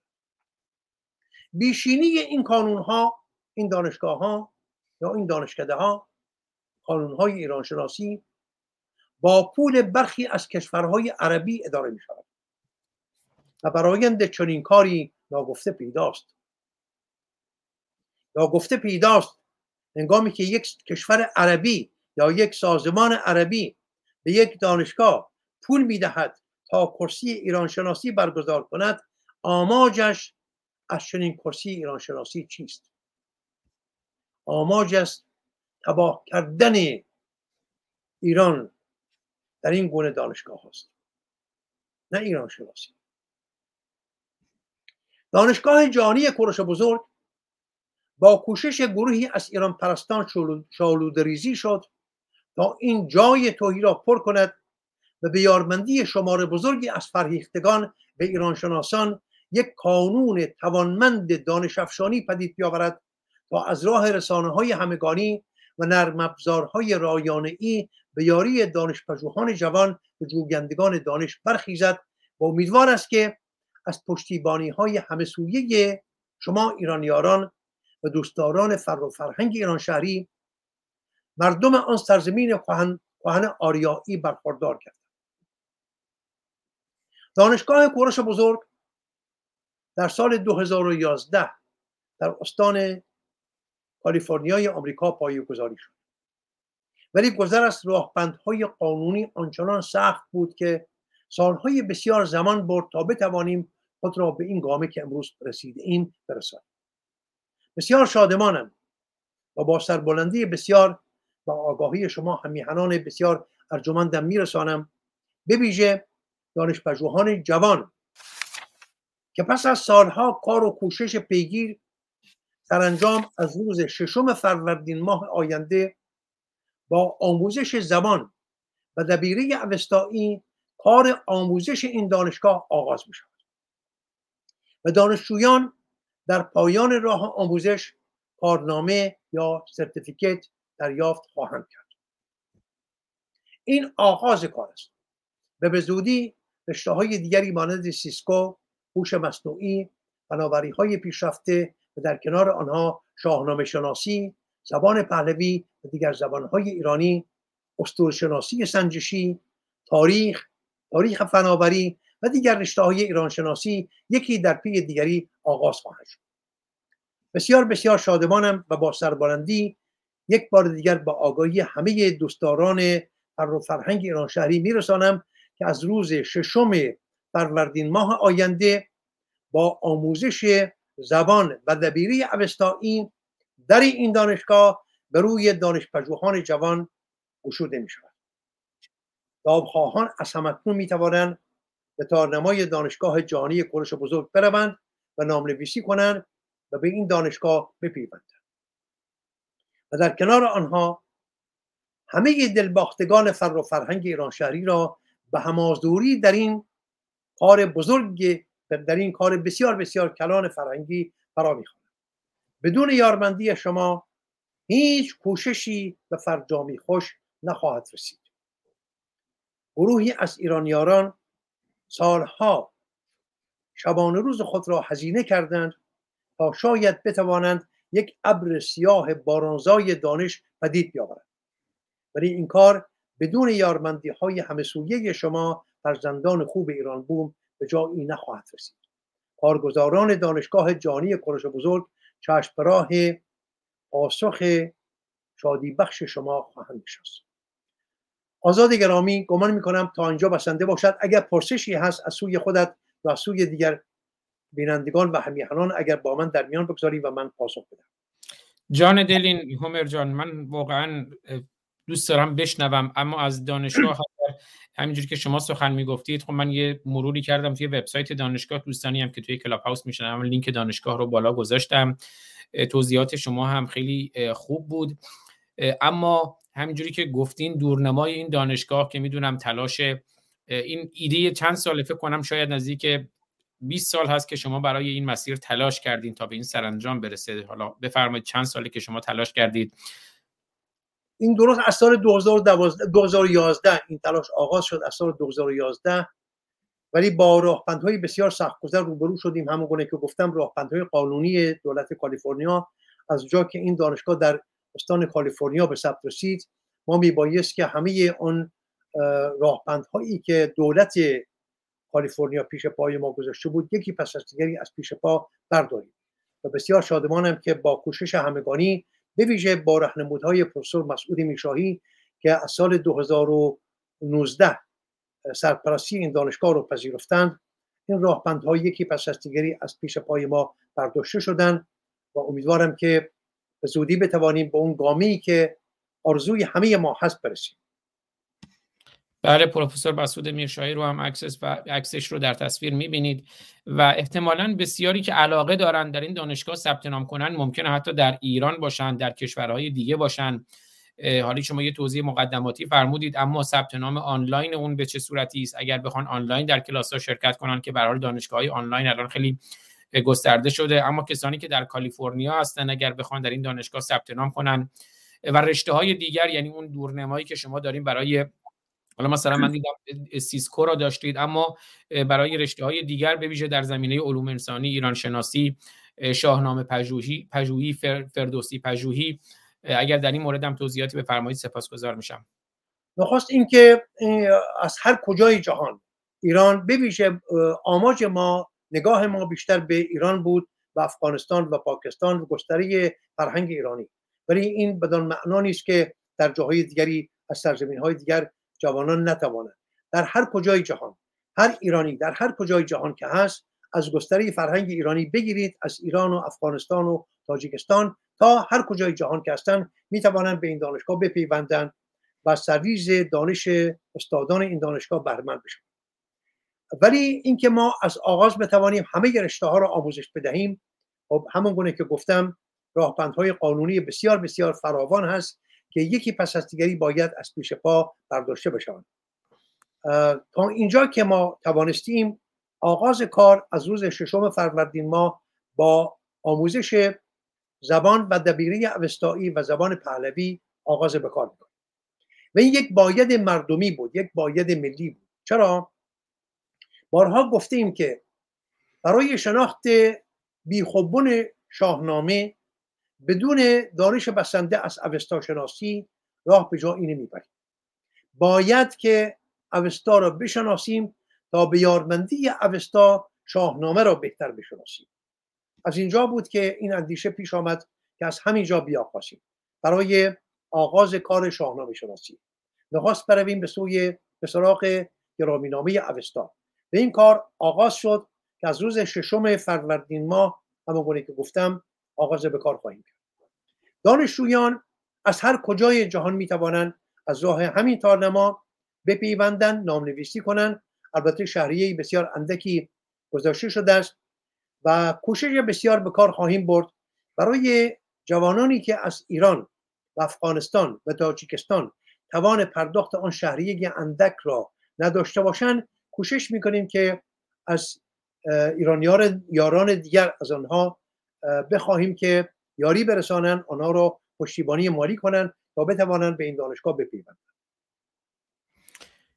درود بر شما، بسیار سپاسگزارم و خیلی سپاسگزارم که اشاره هم کردید به افغانستان. از جمله من ما برنامه‌های بینندگانی داریم از افغانستان، از جمله همین رایان غایب که میدونم محو سخنان شما بودن. ایشون مثل من هم غایب افغانستانی شاعری هستند که در این حال من همیشه بهشون میگم هموطن تاریخی، فرهنگی و تمدنی ما، افغانستانی ها، تاجیکستانی ها، پارسی زبانان و به هر حال اونایی که در فلات ایران بودند، اینا همه ما هم میهن تاریخی، فرهنگی و تمدنی هستیم. امیدوارم که از افغانستان، از تاجیکستان، از ایران، اونهایی که مهر میهن دارند، مهر فرهنگ و زبان پارسی دارند که خدمتی است به انسانیت، یعنی ما بحث نژادی و نمیدونم قومی و این مسائل نیست. فرهنگ ایران خدمت کرده به جامعه بشری، همین جوری که ایرانیان دارن از دستاوردهای جامعه بشری استفاده میکنن، اینها همه دستاوردهای بشری، دستاوردهای فرهنگی و تمدنی و تکنولوژی و اینها دستاوردهای مشترک و مشاع همه انسان هاست.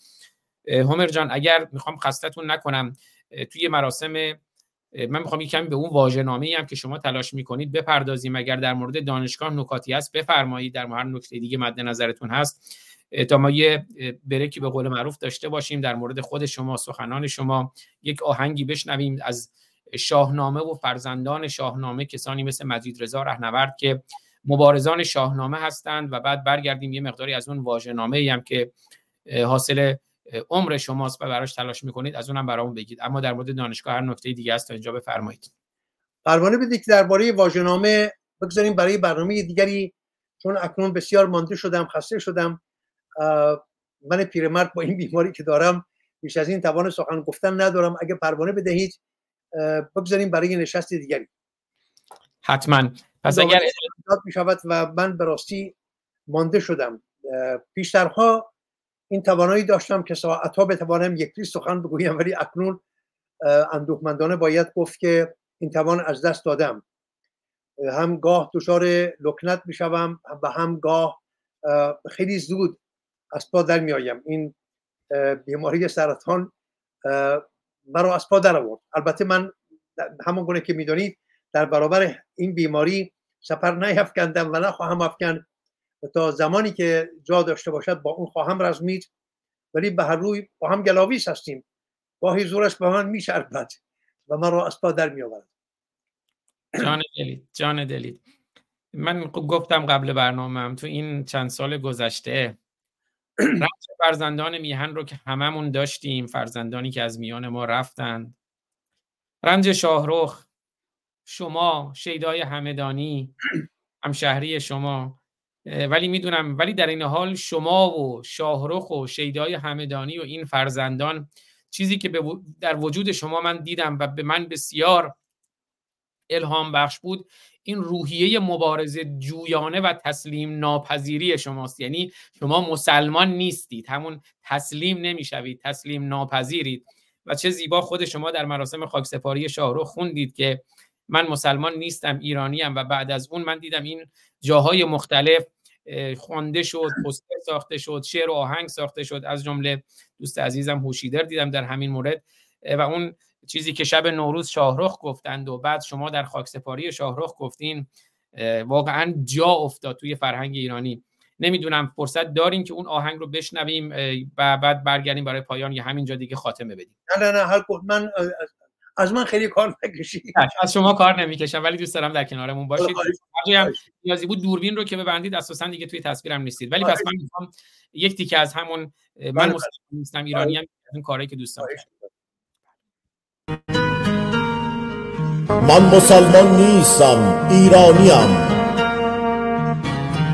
پاسدار فره ساسانیم، خون پاک کورشان در جانتان، پر غرور از قدرت اشکانیم، در نبردم با خرافات و جنون، گرچه در میهن همه زندانیم.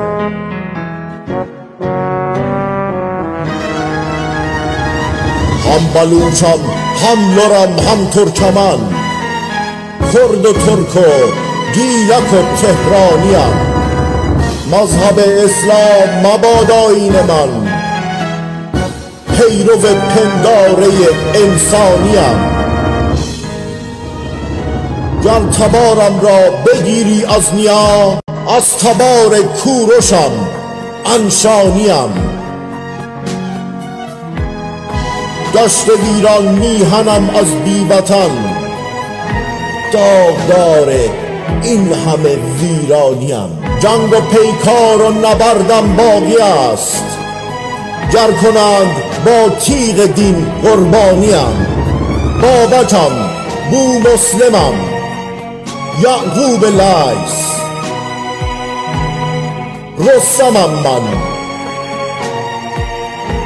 آن یل سیستانیم. یک کلام است در زبانم هر زمان، تا ابد ایرانیم، ایرانیم. مسلمان نیستم، ایرانیم. این رو همه جا تکرار کردم و همه جا گفتم هیچ مسلمانی ایرانی و هیچ ایرانی مسلمان نیست. همین. عمر جان، یه نظرسنجی توی من نشون دادم بعد از این برنامه توی کانال یوتیوب خود شاهرخ جان هست، توی بخش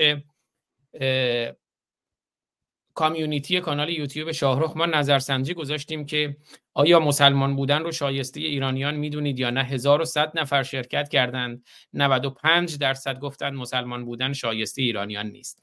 اگر در این مورد سخنی هست من نمیخوام اذیت کنم، خود شما بفرمایید، اگر نه من میخوام هومرکیست رو از زبان زنده یاد رضا فاضلی بشنویم و بعد اون آهنگی که گفتم از فرزندان درون میهن، اون شعری که هست که میگه بمیرم به نام و نم بمیری به نام و نمانی به ننگ، و زندگی و رزم پهلوان مجید رضا رهنورد رو به عنوان یکی از فرزندان شاهنامه، فرزندان درون میهن در قالب یک آهنگ در آوردن، اون رو میشنویم و بعد اگر سخن پایانی شما ندارین با آهنگ غریبه شاهرخ و تیتراژ برنامه برنامه رو پایان میدیم. اما اگر تا اینجا سخنی هست بفرمایید.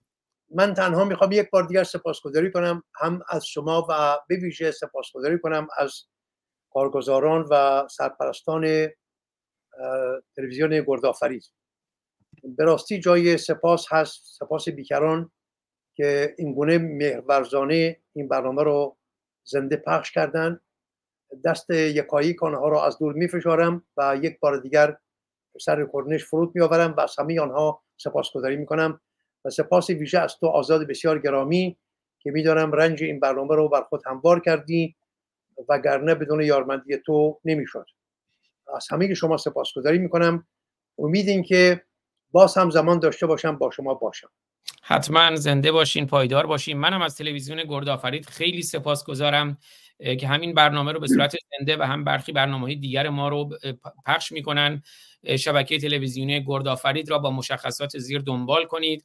ماهواره ترکمن عالم همجهت با یاهصد، فرکانس ده هفتصد و شصت و دو عمودی، سیمبل ریت بیست و هفت هزار و پانصد با کیفیت‌های اچ دی و اس دی و صفحات اجتماعی اونها رو می‌بینید در اینستاگرام، تلگرام، اکس یا توییتر و همینجور وبسایتی که همزمان از توی وبسایت هم لایو لایو پخش میشه، گردآفرید دات دبلیو ان اس دات لایو که توی شبکه‌های اجتماعیشون هم روزانه اعلام می‌کنن چه برنامه‌ای پخش میشه. و این تصویر زیبا، زنی بود برسان گردی سوار، همیشه به جنگ اندرون نامدار، که جا نام او بود گردآفرید، زمانه ز مادر چنین ناورید. حالا اگر من اشتباه خوندم هومر نازنین من رو تصحیح کنن و من هم خیلی سپاسگزارم از تلویزیون گردآفرید. اگر سخنی نیست که سخنان زنده یاد رضا فاضلی رو بشنویم. خواهش می‌کنم. از من به شما بدرود بگم و همه شما زندان خوب ایران بود. عزیزید اگر دوست دارین از یوتیوب اون آهنگ رو بشنوین خیلی میمونه میمونم میشنوم بسیار دوست دارم که ببندین اگر نشسته اذیتتون می‌کنه. خواهش می‌کنم. اذیت نمی‌شین که حضور داشته باشین. یا من میتونم که راحت باشین. بشنویم. خداوند جان و خرد که از این برتر اندیشه بر نگذرد. و با درود به شما دوستان، عزیزان، یاران، بانوان و سروران، ایرانیان، ایرانیان پراکنده در پهن دشت گیتی و ایرانیان زندانی در زندان ملایان. درود به شما ایرانیان با هر باور مذهبی، هر تفکر سیاسی و هر گویش. امروز یکی از روزهای استثنایی برنامه منه که یکی از فرهنگ یاران عزیز ایران، کسی که تمام عمرش رو صرف پژوهش در فرهنگ ایران کرده مهمان منه و از شما به قول دوست عزیزم آقای انقطاب پروانه میخوام که امروز سیاست رو بذارم کنار و به فرهنگ ایران و به ایرانی بودن و به ریشه خودمون، به قول مولانا هر کسی کو دور ماند از اصل خویش و آزیابد روزگار وصل خویش، برگردیم ببینیم ما کی هستیم، از کجا آمدیم، چه تأثیری بر دنیا گذاشتیم، چه فرهنگی به دنیا دادیم و در خدمت دوست عزیز آقای هومر آبرامیان چیزی یاد بگیریم. بسیار خوش آمدید قربان. سپاسگزارم. با درود به روان زرتشت پاک، بنیانگذار فرهنگ و آرمان شهر ایرانی، و با ارمغان بهترین درودها و سپاس از شما جناب آقای رضا فاضلی که این فرصت رو فرا دست من گذاشتید که دقایقی با همیهنان خوبم باشم و با امید پیروزی ملت ایران بر ایران ویرانگران تبهکار.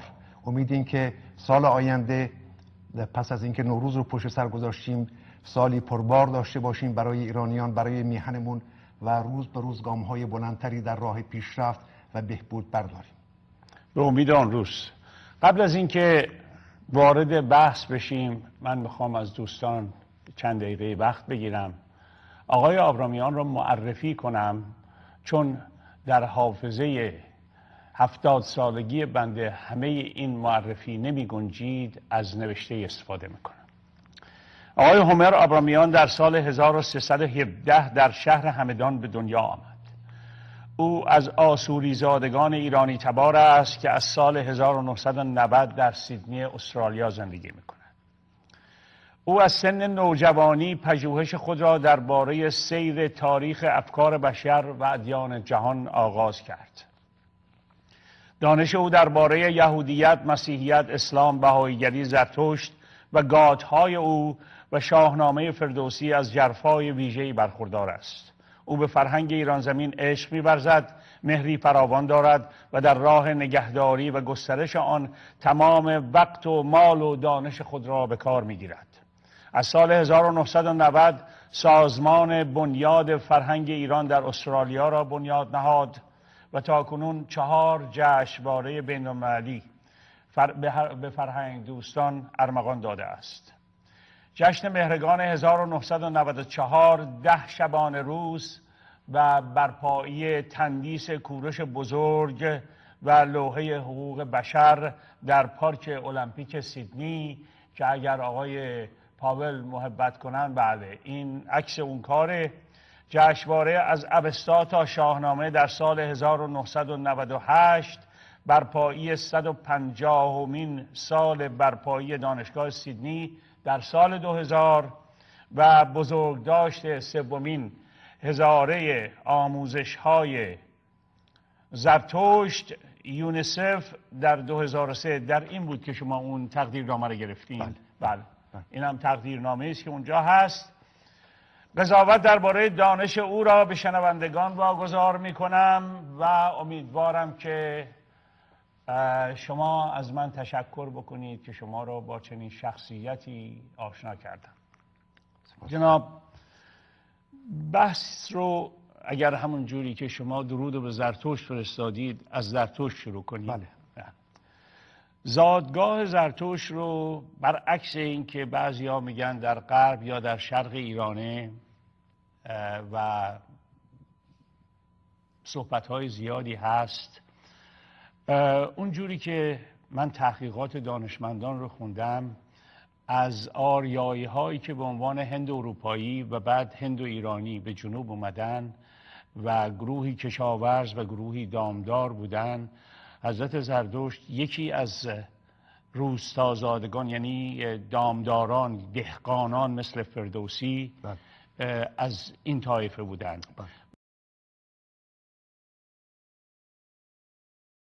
بله، و در مورد زرتشت هم توی برنامه‌های نخست روشنگران قادسیه ما به تفصیل صحبت کردیم که اساساً زرتشت پیامبری به اون معنایی که در ادیان ابراهیمی هست نیست، یک فیلسوف روشنگر هست که صحبت خواهیم کرد. من اون آهنگی که عرض کردم رو از گروه رزماوا میشنویم و بعد یکی از دوستان درون میهن سوالی داشتن در مورد دانشگاه جهانی کوروش بزرگ که امیدوارم همره نازنین اگر دوربینم نمیتونن باز کنن مشکلی نیست، همینجور به صورت صدا پاسخ اون پرسش رو بدن و بعد برنامه رو پایان میدیم. بشنویم این آهنگ رو.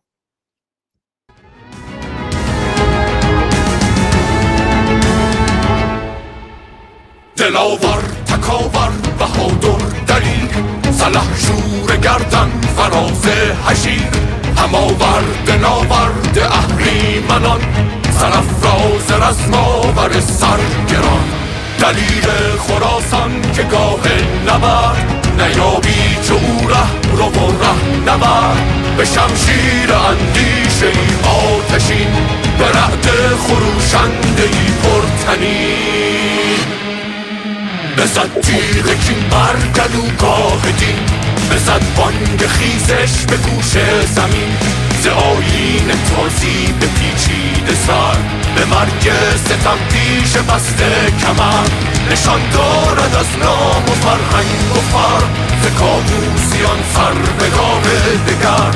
هژبر هوشیوار کفتار کش، نه یک بار کش بلکه بسیار کش، بگیتی بلند آمد این نام او، که بود این چنین رای و پیغام او.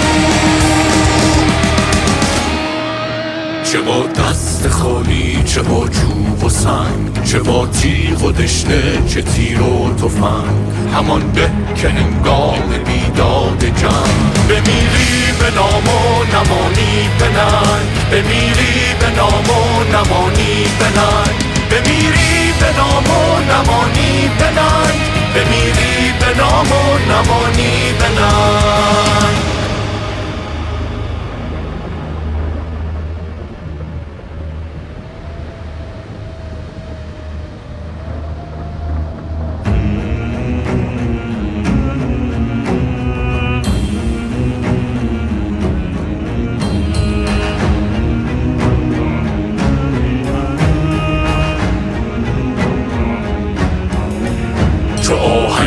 رزمش به میدان رسید، بران عرص توفان دهشت وزید، ز بیم نبرد یل خشمگین، هماغوش شد آسمان با زمین. چو شمشیر صاحب به بالا کشامید، خروشید شیر و درخشید خورشید. یکی یا از آن گله بی شمار، دمر کرد و از روزگارش دمار، در آورد و زی دوزخش ره سپار، بکرد و بشد برگلویش سوار. یکی گاو پرواری فر به تن، سرش کوه سیر آمدی از بدن، دوان سوی آن شیر چالاک شد، تنش تخمه ببر بی باک شد. دگر کس به جنگش چو آهنگ کرد، جهان پهلوان نای او چنگ کرد. یکی سرنگون تا که برخاست شد، ز چپ آمد و بر زمین راست شد. یکایک از آن دشمنان پلید، نفسها برید و جگرها درید. چه کردو که اهریمن تیر روز، به ترصد ز گلبانگ نامش هنوز. گمارد به گورش سوار و ستور، مبادا که خیزد دلاور ز گور.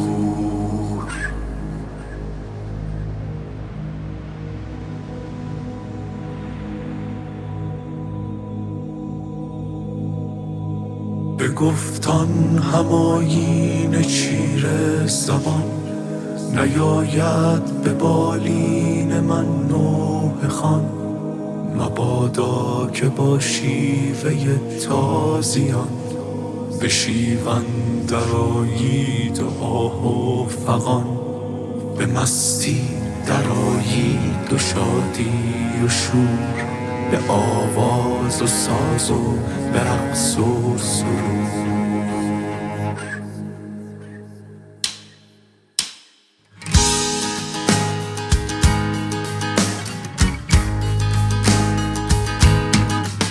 اگر صد دلاور ز ایرانیان، برآرد چو او دشنه ای از میان، نه روی زمین و نه در آسمان، نیابی یکی زنده از دشمنان. بیارزد یکی سر به دار دلیر، به صدها خردور ز سازش پذیر. بیارزد یکی موی کوپال شیر، به صد خوک فرمان بر سر بزیر. دلیرا گذر کن ز سوگ و دری، نداند ستم پیشه جز حرف تیر. در آزاده ای در نشیب قفس، مبادا نشستن به امید کس. نشاید تو را رسم فرمان بری، تو خود قهرمانی تو خود رهبری. خوشاندم که با جوش و خشم و خروش، زنی بیخ زحاک امام کوش. بسازی به تاوان خون جوان، تنابی ز دستان اهریمنان، پرآواز گردد سرانجام تو، شود این چنین رای و پیغام تو. چه با دست خالی، چه با چوب و سنگ، چه با تیغ و دشنه، چه تیر و تفنگ، همان به که هنگام بیداد جنگ بمیری به نام و نمانی به ننگ، بمیری به نام و نمانی به ننگ، بمیری به نام و نمانی به ننگ، بمیری به نام و نمانی به ننگ. بله، درود به گروه مبارزان رزماوا در درون میهن اشغالی که با نبرد پارتیزانی برای آزادی و رهایی میهن مبارزه میکنند. هومر جان نازنین، یکی از دوستان درون میهن، چون میدونم مطمئناً بیشترین کسانی که تمایل دارند در دانشگاه جهانی کوروش ثبت نام کنند فرزندان درون میهن هستند. به هر حال باز همین پرسش رو دارن، هم در مورد چگونگی ثبت نام، هم علیرضا شاهرخ که میدونم از عاشقان شاهرخ هم هست، گفتن روش‌های پرداخت از ایران به چه شکل خواهد بود. به هر حال یکی از مشکل‌ترین مسائلی که ما در مورد ایران داریم همین بحث پرداخت‌ها و این هاست. اگر در این مورد هم چاره اندیشی شده یا توضیحی هست بفرمایید هومر جان. خیلی سپاسگزارم، پوزش که اذیتتون میکنم. نه نه خواهش میکنم. پاسخ همه این پرسش‌ها در تارنامه دانشگاه کوروش داده خواهد شد، ولی من ترجیح میدم که این رو به ویژه چگونگی پرداخت از ایران رو از راه رسانه ها نگویم، ولی در تارنما پاسخ داده خواهد شد. به تارنمای دانشگاه نگاه کنند، کسانی که خواهان پیوستن هستند پاسخ خودشون رو در اونجا دریافت خواهند کرد و با ما در پیوند باشند. شاید نیازی نباشد که بسیاری از سخنان در رسانه ها گفته بشن. بله، خیلی از شما سپاسگزارم هومر جان نازنین، میبوسمتون. آدرس وبسایت دانشگاه رو هم برای بعدم کسایی که احتمالاً پادکست برنامه رو میشنوند من بگم، سایروس یونیورسیتی دات اورگ که در تمام طول برنامه هم نشان داده شد، اما سی وای آر یو اس یونیورسیتی یو ان آی وی ای آر اس آی تی وای دات اورگ که دوستان خب اون وبسایت رو داشته باشن. و من وبسایت رو که توی طول برنامه‌ام دیدیم وبسایت بسیار شکیلی هست و اونجا هم تمام توضیحات هست. حتما توضیحات رو همینجوری که خود هومر نازنین گفتن اونجا خواهیم داشت. هومر جان خیلی سپاسگزارم، میدونم با وجود این درد و رنجی که داشتین سخت بود، دو ساعت نشستن جلوی دوربین، اما این بار دیگه روی من رو زمین ننداختین و پذیرفتین که حداقل تو اون مجموعه‌ای که خود شما بنیان گذاشتید با شاهرخ نازنین در کنار ما باشین و از اون تلاشی که کردین داره به ثمر مینشینه برای ما سخن بگویید. خوشبختانه تلاشی هم که شاهرخ نازنین داشت برای روشنگران قادسیه اون هم با همه ایرادهاش به ثمر نشست. ایرادهاش همیشه گفتم به پای من بگذارید و حسن و خوبیهاش به پای کسانی که در اینجا هستند، از جمله خود هومر نازنین و البته یاد شاهرخ عزیز ما زنده و گرامی شاهرخ و دیگر روشنگران است. هومر نازنین میبوسمتون، میدونم که پیکار سختی دارین با بیماری و برایتون آرزوی تندرستی دارم و پایدار باشید و پاینده ایران. اگر سخنی دیگری هست بفرمایید. خیلی سپاسگزارم و میبوسمتون بسیار. من هم از به نوبه خودم و از سوی همه همکارانم در دانشگاه کوروش از تو و از همه کارگزاران دیگر که همکاری کردن به ویژه تلویزیون گردآفرید سپاسگزاری میکنم. تا دیدار دیگر همه شما فرزندان پاکسرشت ایران بوم رو به خداوند جان و خرد میسپارم. کامتان شیرین، روزگارتان پیروزگر باد. بدرود. بله، من هم شما رو به خداوند جان و خرد می سپارم. کامتان شیرین و روزگارتان بهروز باد. اگر من درست یادم مونده باشه هومر جان، تندرست باشید، پاینده و روشن باشید و روشنگر. می بوسمتون. بدرود. و میشنویم، بله، به ایران بیاندیشیم. میشنویم آهنگ غریبه رو، ایرانمون غریبه، از شاهرخ عزیز. تا درودی دیگر بدرود، روشن باشید و روشنگر. یه مسافر یه غریبه، یه شبم بی پنجره، بیروم با کوله باره، سرگذشت و خاطره. خسته ام از خستگی ها، خسته از این لحظه ها، گفتنی ها دارم اما بر نمی آرم صدا. قصه های من غمگین، اگه تلخه اگه شیرین، میروم تا واسه فردا بسازم دنیای رنگی. هر جا میرم همه میگن یه غریبه اومده. نمیبینم هم صدایی، اینم از بخت بده. هر جا میرم همه میگن یه غریبه اومده. نمیبینم هم صدایی، اینم از بخت بده.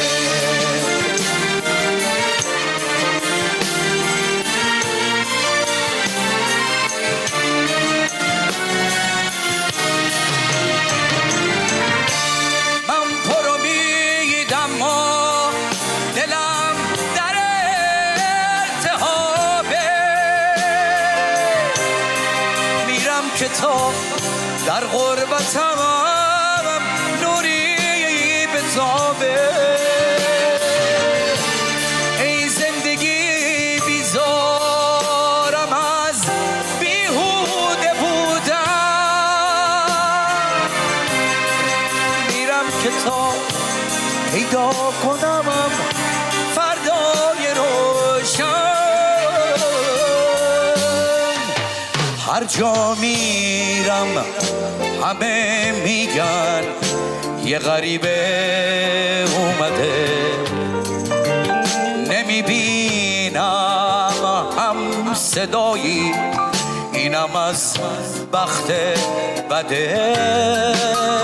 هر جا میرم همه میگن یه غریبه اومده.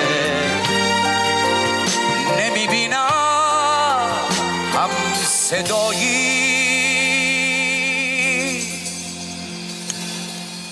اینم از بخت بده.